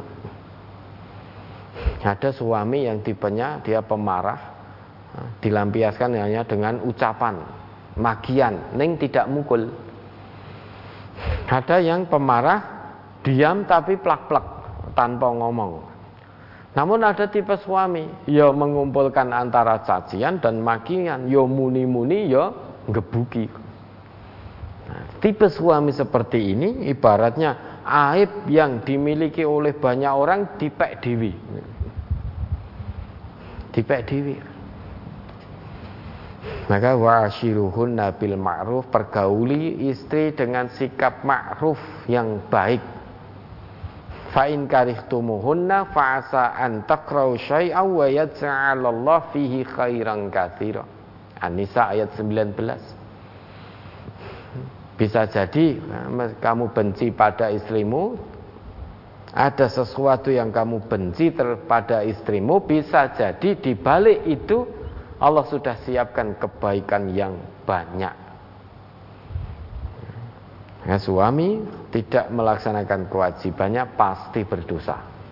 Istri juga demikian, tidak melaksanakan kewajibannya sebagai istri pasti berdosa. Dan dosa tempatnya tidak di surga kalau tidak tobat. Ya, ada lagi. Hadis halaman 4 masuk halaman 5 dari brosur tentang tawadhu. Dari Abu Hurairah, dari Nabi sallallahu alaihi wasallam, beliau bersabda, hendaklah orang itu berhenti dari membangga-banggakan nenek moyang mereka yang telah mati. Sesungguhnya mereka itu menjadi bara api jahanam, atau orang itu akan menjadi lebih hina daripada kumbang pemakan kotoran yang mendorong kotoran dengan moncongnya. Sesungguhnya Allah telah menghilangkan dari kalian kesombongan jahiliyah dan berbangga dengan nenek moyang. Sesungguhnya manusia itu hanya ada dua, orang mukmin yang taat dan orang jahat yang celaka. Manusia semuanya adalah keturunan Adam, dan Adam diciptakan dari tanah. Hadis riwayat Tirmidzi, juz 5 halaman 390, nomor 4049. Ia berkata, ini hadis hasan. Pertanyaan, mohon dijelaskan pada kalimat atau orang-orang itu akan menjadi lebih hina menurut Allah daripada kumbang pemakan kotoran yang mendorong kotoran dengan moncongnya. Ini maksudnya bagaimana, Ustaz? Kumbang pemakan kotoran itu apa tau? Wangwong breng, ya. Wangwong breng, udik telek. Ya. Itu wangwong breng. Kalau kita perhatikan wangwong breng itu ya, wangwong breng itu ya, dia senantiasa mendorong kotoran hewan utamanya ya. Bentuknya bulat begitu, didorong-dorong gitu, untuk kemudian menyimpan telurnya. Jadi telurnya wangwong breng, udik-udik telek itu disimpan dalam kotoran binatang yang dibentuk bulat. Kemudian didorong-dorong begitu. Nah, nanti telur-telur itu ketika menetas, dia keluar dari kotoran binatang itu yang berbentuk bulat dengan cara memakan kotoran itu. Hina toh? Ini kotoran tapi dipakai untuk menyimpan telur, kemana-mana didorong dengan moncongnya, dengan hidungnya, dengan moncongnya, padahal kotoran ini. Disimpan telurnya di situ, kemudian telurnya nanti kalau menetas, dia bisa keluar dengan cara memakan kotoran itu. Hina, rendah. Namun ternyata itu lebih mulia daripada orang-orang yang sombong. Ya ta? Meski mobilnya mewah, punya pangkat, titel akademiknya berderet, namun dia tetap berlaku sombong dengan kekayaannya, dengan ilmunya, dengan pangkatnya, dengan jabatannya, dengan titelnya, sehingga merasa di atas dan menganggap remeh, memandang rendah orang lain. Ternyata dia lebih hina di sisi Allah, lebih rendah di sisi Allah. Minal ju'alil ladzi yudahdihul khira'a bi anfih. Lebih rendah daripada kumbang pemakan kotoran yang mendorong kotoran dengan moncongnya. Kenapa? Karena Allah telah hapus, telah hilangkan kesombongan jahiliyah. Innallah adhaba ankum ubiyatal jahiliyah wa fakhraha bil aba. Sesungguhnya Allah telah menghilangkan kesombongan jahiliyah dan kebanggaan pada nenek moyang. Dulu pada masa jahiliyah orang itu senantiasa membangga-banggakan nenek moyang, menyombongkan diri dengan kekayaan, dengan banyaknya harta, dengan banyaknya anak. Lah sekarang beda lagi ceritanya. Tidak lagi menyombongkan diri dengan banyaknya anak, namun dengan kesuksesan anak-anaknya. Menyombongkan diri. Oh, anakku diterima di universitas ini, fakultas ternama, fakultas favorit ini. Anak jenengan ten pundi? Atau bicara pada anaknya, jangan seperti anak fulan yang tidak bisa diterima di universitas terkemuka. Fakultasnya mau ngecek-ngecek timbangi ora kuliah. Kamu harus begini. Jangan seperti anaknya fulan. Sudah membanding-bandingkan, rumangsane anaknya paling apik. Nah, sekarang konteks kesombongannya berbeda. Kalau dulu dengan banyaknya anak sombong. Kemudian dengan tingginya pangkat bapak-bapak nenek moyangnya sombong. Delik dibalik nama besar bapaknya. Nah, kesombongan itu saat ini tampaknya masih ada, hanya caranya berbeda. Kalau sekarang tidak sedikit orang tua yang sombong karena anaknya sukses, kuliahnya sukses di universitas terkemuka, sehingga merendahkan anak orang lain yang tidak kuliah, merendahkan anak orang lain yang hanya lulusan SD. Padahal anaknya yang sukses tadi kuliahnya di universitas terkemuka, fakultas favorit, salate igla-igli. Kedekatannya kepada Allah hanya kalau ingat saja. Sedangkan yang hanya anak orang lain yang hanya lulus SD tadi dekat sekali kepada Allah dalam setiap situasi dan kondisi. Sholatnya betul-betul menjadikan tameng dari perbuatan keji dan mungkar. Namun penilaian manusia seringkali dan banyak salahnya. Penilaian dunia. Dikironi nek wis punya titel mentereng, punya harta mentereng, banyak mobil mewah wi mulia. Meskipun tidak taat pada Allah. Kan manusia biasanya begitu melihatnya. Manusia yang hatinya sepi dari iman. Menilai kemuliaan seseorang itu dari zahirnya saja. Loh, mobilnya mewah, mobilnya bagus, dihormati. Loh, bapaknya seorang pejabat, bapaknya kaya raya, orang tuanya kaya, maka dihormati. Meskipun yang bersangkutan tidak sholat, yang bersangkutan tidak dekat kepada Allah. Hasil kekayaannya hasil korupsi. Namun banyak manusia yang silau, tetap hormat. Karena ini penilaian manusia, tentu tidak sama dengan penilaian Allah. Kemuliaan menurut banyak manusia diukur dari materi dunia, pangkat dunia. Ketika ada orang yang tidak berpangkat, tidak punya kekayaan, tidak punya mobil, namun dia taat pada Allah, sholatnya terjaga dengan baik, banyak pula manusia yang menganggap rendah, meremehkan. Padahal yang bersangkutan di mata Allah sangat-sangat mulia. Maka penilaian manusia yang semacam ini akan berbalik ribuan derajat pada hari kiamat. Idza waqa'atil waqi'ah laisa li waqa'atiha kadzibah khafidatur rafi'ah. Apabila datang hari kiamat, kedatangannya tidak bisa diragukan, tidak bisa ditolak.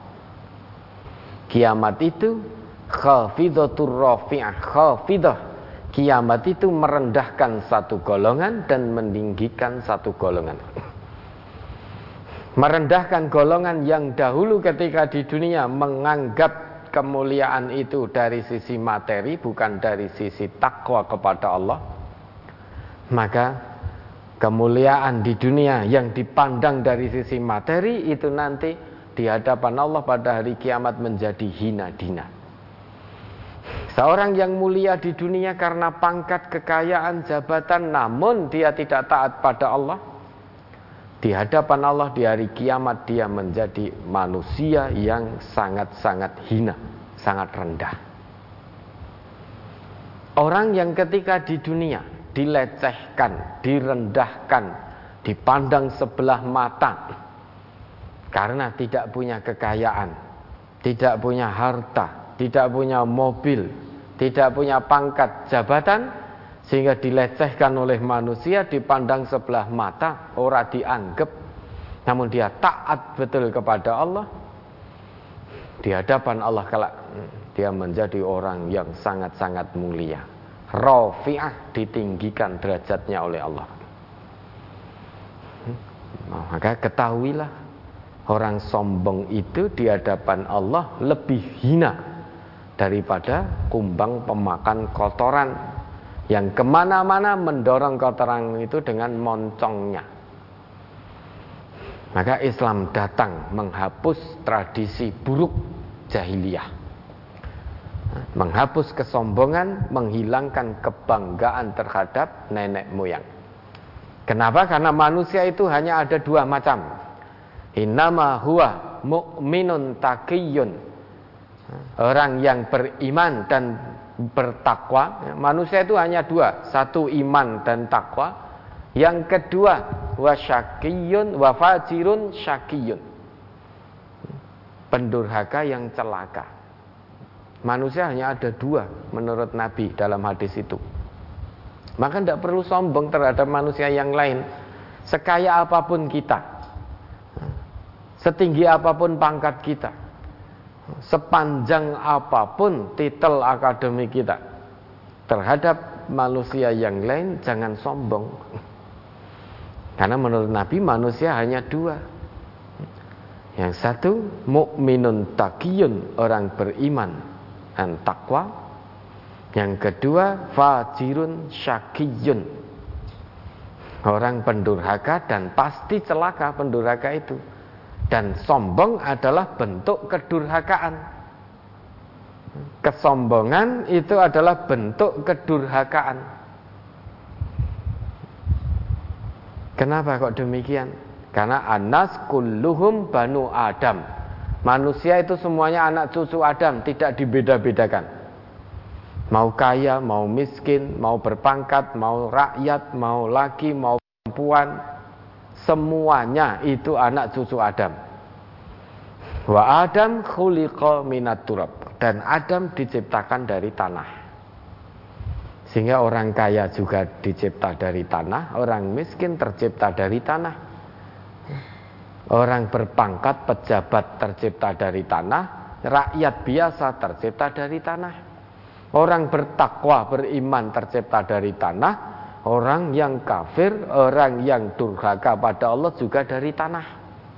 Dan semuanya akan kembali kepada Allah, alias mati, meninggalkan dunia yang fana ini, pergi ke kampung halaman yang abadi. Maka ketika di dunia jangan menyombongkan diri kepada siapapun. Apapun toh pangkat kita, setinggi apapun, sekaya apapun, ketahuilah pangkat, jabatan, kekayaan itu semuanya titipan dari Allah. Yang namanya amanah itu adalah ujian. Ketahuilah pangkat adalah ujian. Maka untuk apa disombongkan? Wong itu ujian, bukan pujian. Banyak orang yang diuji oleh Allah dengan pangkat jabatan tidak lulus. Dulu sudah ada Fir'aun, Namrud diuji dengan pangkat kekuasaan, jabatan, tidak lulus karena sombong, durhaka kepada Allah. Maka jangan kepingin. Dulu sudah ada dan itu diabadikan di dalam Quran. Orang yang berpangkat diuji dengan pangkat, diuji dengan jabatan, diuji dengan kekuasaan, kok sombong, durhaka pada Allah. Kesudahannya bagaimana? Sengsara, binasa dunia akhirat. Maka tidak perlu kepingin. Ada orang diuji dengan harta kekayaan. Dulu sudah ada Qarun, tenggelam ke bumi. Semua hartanya plus Qarunnya tanpa sisa tertelan bumi. Sampai saat ini masih banyak dicari manusia harta Qarun itu. Itu tertelan bumi, sombong dengan hartanya. Kesudahannya sengsara, binasa. Mau sombong dengan ilmu. Ilmu di sini bisa berarti sekolahnya pol tinggi atau dengan ilmu yang lain. Dulu sudah ada Haman. Sengsara kesudahannya. Mau apa? Sudah terlambat. Mau sombong dengan kekuasaan sudah terlambat. Sudah ada Fir'aun atau Namrud, sudah didahului. Mau sombong dengan harta, wong sudah ada Qarun. Mau sombong dengan ilmu sudah ada Haman. Ayo mau sombong dengan apa lagi? Wis tidak usah kepingin. Maka sudah berhenti. Layan tahiyanna aqwamun yaftakhiruna bi abaihimul ladzina matu innamahum fahmu jahannam aulayakununna ahwana 'alallahi minal ju'alil ladzi yudahdihul khira'a bi anfi. Hendaknya orang-orang itu berhenti dari membanggakan nenek moyang, membanggakan bapaknya. Hendaknya berhenti. Karena bapak-bapak mereka itu pada saat masa jahiliyah itu yang sudah mati itu menjadi bara api neraka. Wong bara api neraka kok dibangga-banggakan.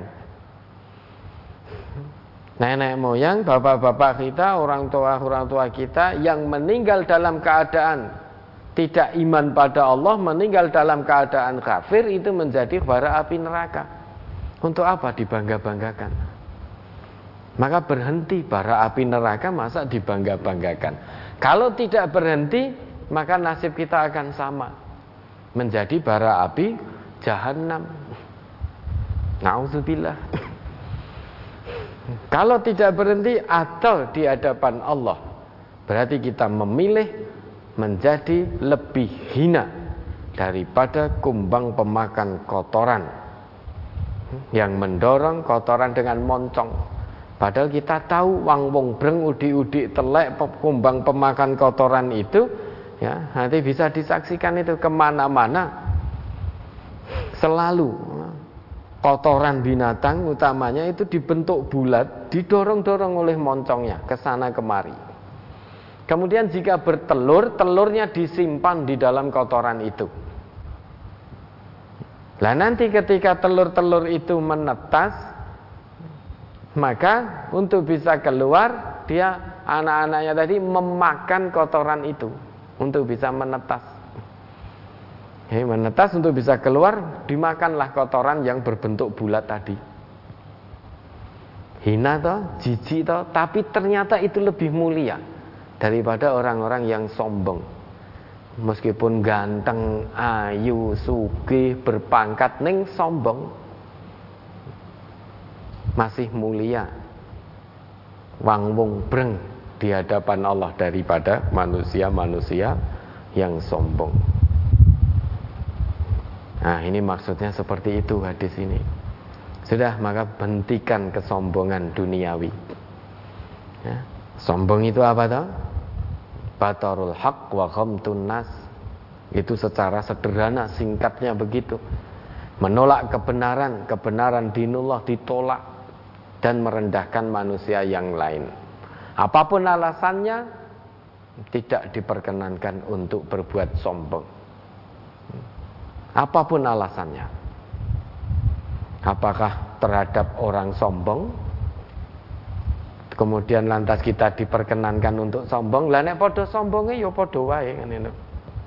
Apapun alasannya, mau sombong terhadap orang sombong atau mau sombong terhadap orang yang tidak sombong, yang namanya sombong tidak dibenarkan. Innallaha la yuhibbu man kana mukhtalan fakhura. Sesungguhnya Allah tidak menyukai orang-orang yang sombong lagi membanggakan diri. Bahkan sampai ditegaskan oleh Nabi, la yadkhulul jannah man kana fi qalbihi misqalu dzarratin min kibrin. Tidak akan masuk surga. Man kana, siapa saja. Ya.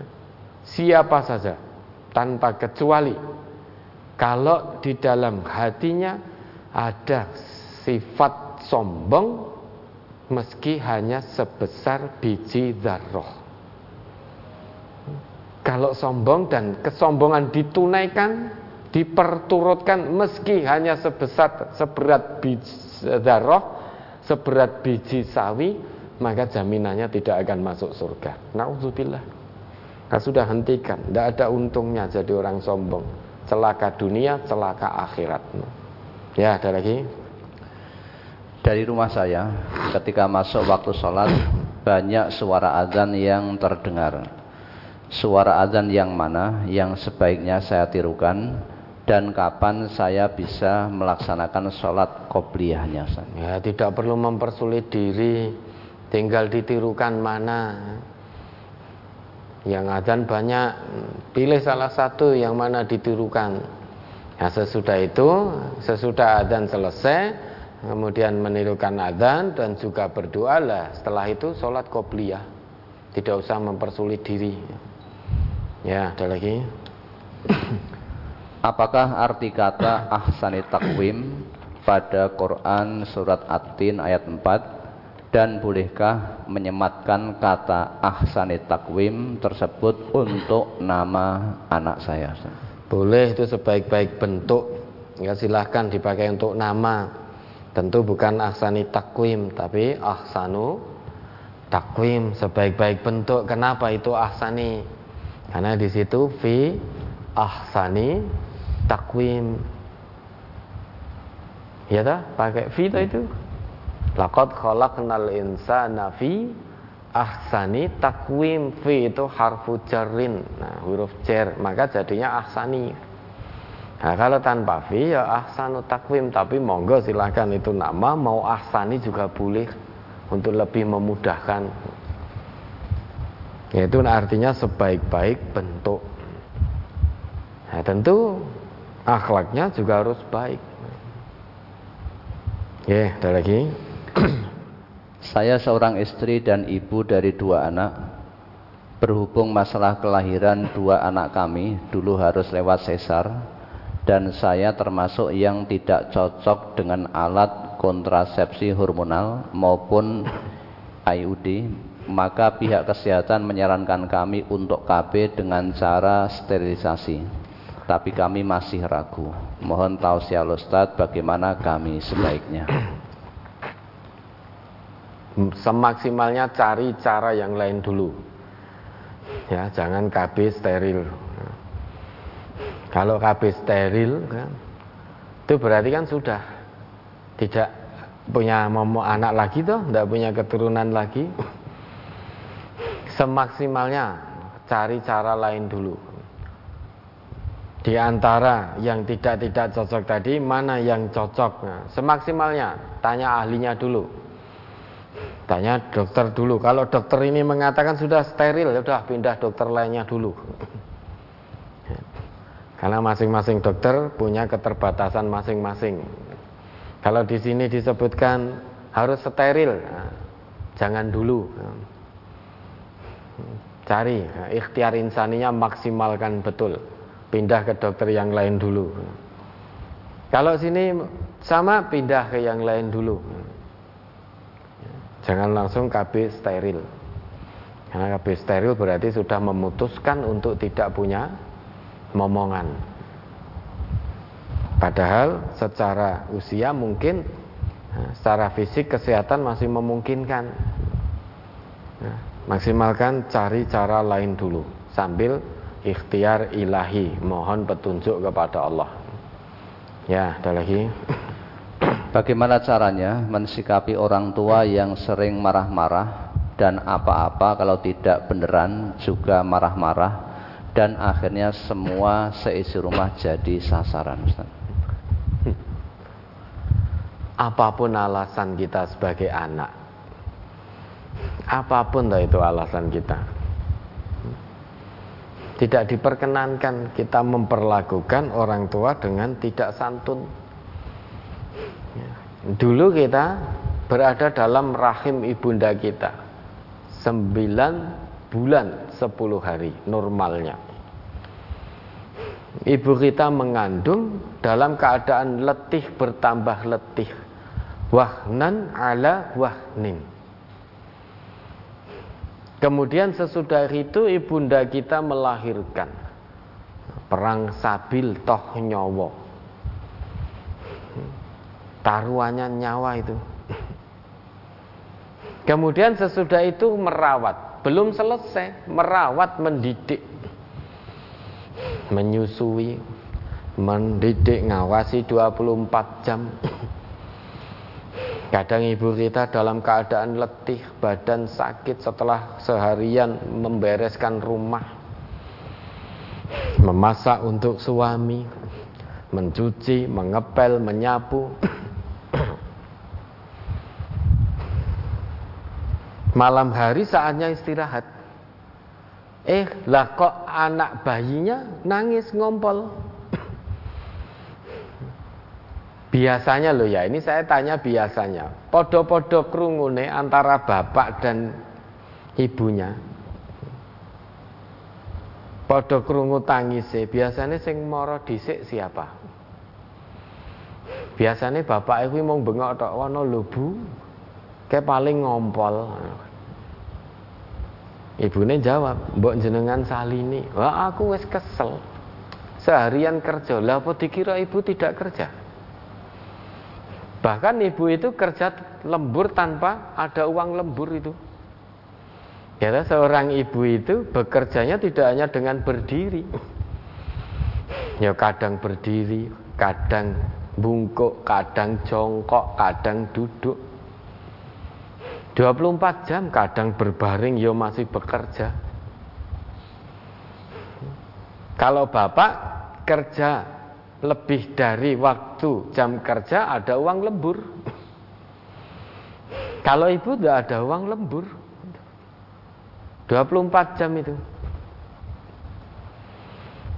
Ya, ibu yang ngurusi anaknya, nanti nyiapkan untuk suaminya. Saat suaminya letih pulang kerja, kadang istri ya mijeti suaminya, padahal dirinya sendiri juga lelah luar biasa. Saat suaminya mau bekerja, menyiapkan bajunya, ndelalah lalirung disetrika, suaminya marah-marah. Suaminya marah-marah, "Bojo pramudeng gawean loh." Lah selama ini istri ini ya, bekerja pagi sampai pagi tanpa uang lembur, tanpa rasa, tidak kenal lelah letih. Masa tidak ada nilainya di hadapan suami?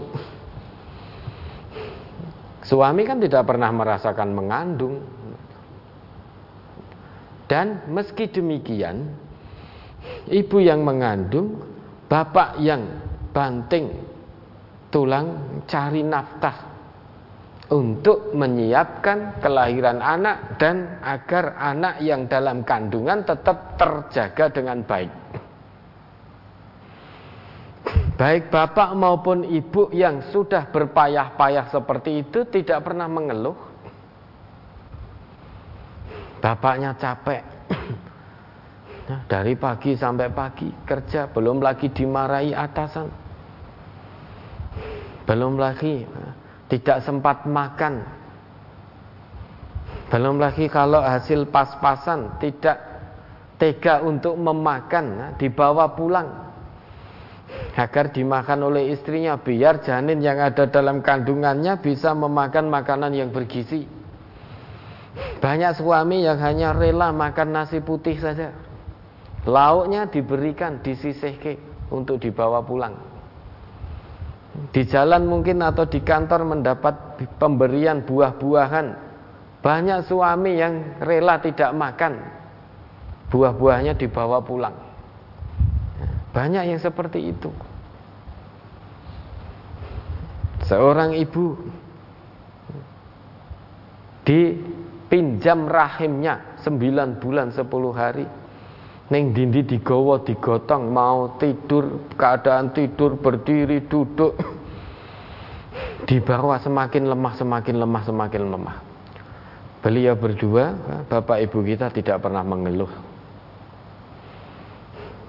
Ibu kita tidak pernah marah juga dengan kandungannya. Abot mentolele, tidak pernah marah. Dengan penuh keikhlasan, penuh rasa bahagia. Bahkan kalau ada anaknya yang sakit, orang tua tidak sedikit yang punya angan-angan berandai-andai. Kalau bisa penyakitnya bisa pindah, maka bapak atau ibu rela penyakit anaknya dipindah ke bapak atau ibunya. Yang penting anaknya sehat, anaknya bahagia, anaknya ceria. Lah kok giliran bapak ibunya sudah sepuh, secara fisik sudah tidak kuat, anaknya fisiknya sudah tumbuh kembang prima, fisiknya kuat, nafkahnya lancar. Bapak ibunya sudah tidak bisa bekerja, sudah tidak bisa beraktivitas, karena fisiknya semakin lemah, semakin lemah. Karena tidak bisa dipungkiri, manusia itu semakin tambah usia, semakin lemah, mengalami penurunan fungsi organ tubuh. Coba kita perhatikan, usia 40-50 tidak sama dengan saat kita usia 20. Dulu di waktu muda, usia 20, kita makan apapun masih bisa, gigi masih lengkap. Seiring dengan berjalannya waktu, usia bertambah, mulai tanggal giginya, krowok ini, itu, dan lain sebagainya. Bahkan sekarang banyak yang mengunyah daging lembut saja, ya sudah tidak bisa, mengsol-mengsol. Dikunyah sini, lari ke sini, kunyah sini, lari ke sini, karena sudah enggak ada gigi. Belum lagi penglihatan, dulu masih tajam waktu muda. Seiring berjalannya waktu berkurang, pakai kacamata. Nanti lama-lama kacamatanya juga sudah harus nambah. Dulu lutut ini enggak apa-apa. Tangi gelikah langsung tangi, lari ini itu. Sekarang mau bangkit saja, deyek-deyek rambatan tembok. Nyata pegangan, rambatan tembok, pelan ini. Dulu sholat bisa berdiri dengan gagah. Mau rukuk, sujud, duduk di antara dua sujud tidak ada masalah. Sekarang sholat sudah banyak seiring dengan bertambahnya usia. Banyak yang dengan kursi, dengan duduk, maksimalnya begitu. Atau duduk di antara dua sujudnya sudah tidak bisa sempurna. Maksimalnya sudah tidak bisa, karena maksimalnya sudah fisiknya membatasi. Atau sekarang sholat dengan pegangan cagak. Nah, ini semakin tambah lemah, semakin tambah lemah. Dan kita pun yang sekarang, yang masih muda-muda ini, kelak kalau Allah izinkan usianya panjang juga akan mengalami hal yang sama. Itu sudah menjadi sunatullah. Jangankan manusia, kendaraan loh, mobil loh, semakin tua orang ngopo-ngopo ngadat diri. Nah sekarang kita juga begitu manusia, enggak apa-apa tiba-tiba awake kejukemeng diri. Rasanya ngentok-ngentok sendiri. Sudah memang ketetapannya begitu, sunatullahnya. Lah, giliran orang tua berada di usia lanjut, anaknya fisiknya prima, nafkahnya lancar, orang tuanya berada dalam perawatan, pemeliharaan dan tanggungan anaknya, lah kok tiba-tiba anaknya merasa tidak mau, anaknya merasa berkeberatan hanya gara-gara orang tuanya sedikit-sedikit marah, sedikit-sedikit marah. Bahkan banyak anak yang sudah jadi orang tua tadi melihat atau mendengar anaknya didukani mbae, artinya ini kan cucu berarti, anaknya anak ini didukani mbae, tidak terima bapak ibunya. Pun Pak nek ngoten, jangan temliki ming nesu-nesu tok ten anak kula ning putune. Pun nggih, jenengan ajeng ten pundi kula terke, akhire titipke panti jompo. Nah, apapun alasannya, kewajiban kita tetap santun. Coba di Al-Isra 2324 itu ya, apapun alasannya. Surat Al-Isra nomor 117 ayat 23 dan 24. Wa qadara rabbuka alla ta'budu illa iyyahu wa bil walidaini ihsana imma yablughanna 'indakal kibara ahaduhuma aw kilahuma fala taqul lahumā uffin wa la tanharhumā wa qul lahumā qawlan karīmā wakhfid lahumā janāhad dhulli minar rahmati wa qur rabbirhamhumā kamā rabbayāni shaghīrā. Dan Tuhanmu telah memerintahkan agar kamu jangan menyembah selain Dia, dan hendaklah berbuat baik kepada ibu bapak. Jika salah seorang di antara keduanya atau kedua-duanya sampai berusia lanjut dalam pemeliharaanmu, maka sekali-kali janganlah engkau mengatakan kepada keduanya perkataan ah, dan janganlah engkau membentak keduanya, dan ucapanlah kepada keduanya perkataan yang baik, dan rendahkanlah dirimu terhadap keduanya dengan penuh kasih sayang, dan ucapanlah wahai Tuhanku, sayangilah keduanya sebagaimana mereka berdua telah mendidik aku pada waktu kecil. Ya lah, berkata ah saja dilarang oleh Allah. Oh saya enggak berkata ah, saya berkata ih. Saya enggak berkata tapi saya mencep. Itu saking sulitnya bahasa selain Al-Quran untuk menerjemahkan persis 100% dengan bahasa Al-Quran. Saking sulitnya bahasa Indonesia menerjemahkan itu, dan bahasa-bahasa yang lain, bahasa yang ada di dunia ini, saking sulitnya menerjemahkan bahasa Al-Quran, maka kata ah di situ itu diartikan ah dalam arti hal yang ringan, mudah, yang paling ringan saja, itu tidak boleh.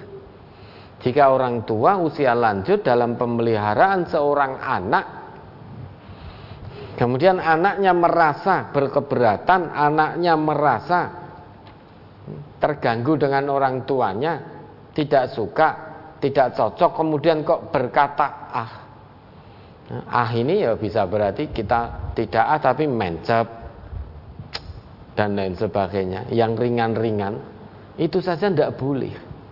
Apalagi sampai berteriak, apalagi sampai mengangkat suara tinggi di hadapan orang tua, apalagi sampai berani dengan orang tua,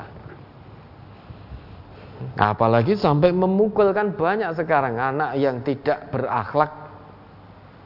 Hanya gara-gara menginginkan sesuatu, orang tuanya tidak mampu memberi, anaknya dipukul. Apa namanya, orang tuanya dipukul. Bahkan ada yang dibunuh oleh anaknya. Na'udzubillah. Bahkan ada yang gendeng rumah orang tuanya, dicopoti, dijual anaknya. Padahal berkata ah mencep saja tidak boleh. Apapun alasannya, selamanya kita tidak bisa membalas kebaikan kedua orang tua kita, kecuali jika orang tua kita menjadi budak. Kemudian kita beli dan kita merdekakan. Baru kita bisa membalas budi baik kedua orang tua kita. Nabi kita ngendika, la yajzi waladun walidan illa ayyajidahu mamlukan fayashtariyahu fayu'tiqahu. Seorang anak selamanya tidak akan bisa membalas kebaikan orang tua, kecuali jika ia atau anak itu mendapati orang tuanya menjadi budak. Lantas anaknya membeli orang tua yang jadi budak tadi dan memerdekakannya. Baru dikatakan bisa membalas budi baik orang tua. Nah sekarang perbudakan sudah tidak ada. Ini berarti isyarat bahwa anak selamanya tidak akan bisa membalas budi baik orang tuanya. Maka meski orang tua duka-duka, hadapi, santuni dengan penuh kerendahan diri. Kalau bicara juga dengan santun. Sekalipun itu sedang bertawaso atau meluruskan orang tua, tetap dengan cara yang santun. Sebagaimana Nabi Ibrahim kepada ayah anda beliau, ya abati, wahai ayah anda. Padahal bapaknya Nabi Ibrahim pembuat berhala dan penyembah berhala, jelas menyimpang ini. Namun Nabi Ibrahim terus tatkala memberikan nasihat pada bapaknya, tidak merasa paling pintar, tetapi dengan bahasa-bahasa yang santun. Ya abadi, ya abadi, wahai ayahanda, wahai ayahanda. Maka tidak boleh bermuka masam, terus dengan penuh kesabaran. Santuni orang tua, apalagi ini dalam perawatan, pemeliharaan panjenengan, apapun toh alasannya. Apalagi hanya alasan orang tua sering marah-marah. Nah, jenengan sebagai anak bisa matur dengan baik nanti. Bapak atau ibu, duka niku nopo sekeco. Bapak ibu daripada duka-duka, lebih baik digunakan untuk zikrullah. Kan duka niku kan gak enak dirasa. Terus seperti itu. Maka saya, apapun alasannya, tetap kewajiban kita menyantuni orang tua dengan sikap yang ma'ruf. Ya, ada lagi? Sudah, cukup. Cukup? Ya. Oke, sebelum diakhiri, ada yang ingin disampaikan? Moga ada permohonan doa kesembuhan bagi saudara kita yang sedang sakit, Bapak Subari Paskoro dan Haniah dari Bendosari 1, kemudian Hisam dan istri dari Jerman, Bapak Sukaryono, Bapak Sunyoto, dan Bapak Abu Sari dari Jember. Warga Temanggung ada Ibu Vita, Bapak Agus Sutekno, Bapak Pratekno, Bapak Sunarto, Bapak Harsono, Ibu Suratmi, Ibu Sarini Sumardi. Semuanya sakit, mohon doa. Mari kita doakan. Allahumma syfihim, Allahumma syfihim, Allahumma syfihim. Ya, mudah-mudahan jadi penggugur dosa-dosa, kafaroh dari Allah, dengan catatan ikhlas, sabar, yakin ini ujian iman dan takwa dari Allah. Dan Allah tidak pernah salah menguji hambanya. Tidak pernah yang harusnya sakit ini untuk fulan kok kemudian untuk B, itu tidak pernah. Karena itu janji Allah, la yukallifullahu nafsan illa wus'aha. Dan lagi mohon doa atas meninggalnya Ibu Juwairiyah dari Teluan dan Bapak Fawaid dari Jember. Ada dua. Ya, satu lagi ya, ini ada Ibu Siti Aisyah. Ini ibundanya salah seorang santri Pondok Pesantren MTA. Anaknya masih kelas 2. Ini juga qadarullah telah berpulang ke rahmatullah. Ya, ada 3 ini. Mari kita doakan. Allahumma ighfir lahum warhamhum wa'fu 'anhum wa'afihim. وأكرم نزلهم ووسع مدخلهم واغسلهم بماء وصمت وبرد ونقهم من الخطايا كما ينقى الثوب الأبيض من الدنس وابدلهم دارا خيرا من دارهم وأهلا خيرا من أهلهم Wajajan khairan min sajihim wakim fitnatul qabri ma'azabannar. Mudah-mudahan diampuni dosa-dosa beliau bertiga ini dan ditempatkan di dalam surganya Allah kelak. Dan kita yang masih diberi amanah hidup oleh Allah, mari gunakan amanah kehidupan yang Allah berikan ini sebaik mungkin. Di sisa ajal, sisa usia yang masih Allah berikan, mari kita gunakan dalam ketaatan penuh jiwa dan raga kepada Allah Subhanahu wa taala. Karena semakin sering kita mendengar berita tentang kematian saudara-saudari kita, itu berarti semakin dekat giliran kita. Dan hari itu, waktu itu pasti akan datang, pasti akan terjadi. Tidak ada satupun dari manusia yang bisa menolak kedatangannya. La tamutunna illa wa antum muslimun. Mudah-mudahan Allah matikan kita semua dalam keadaan husnul khatimah. Ada lagi? Infak untuk Pondok Pesantren MTA dan media.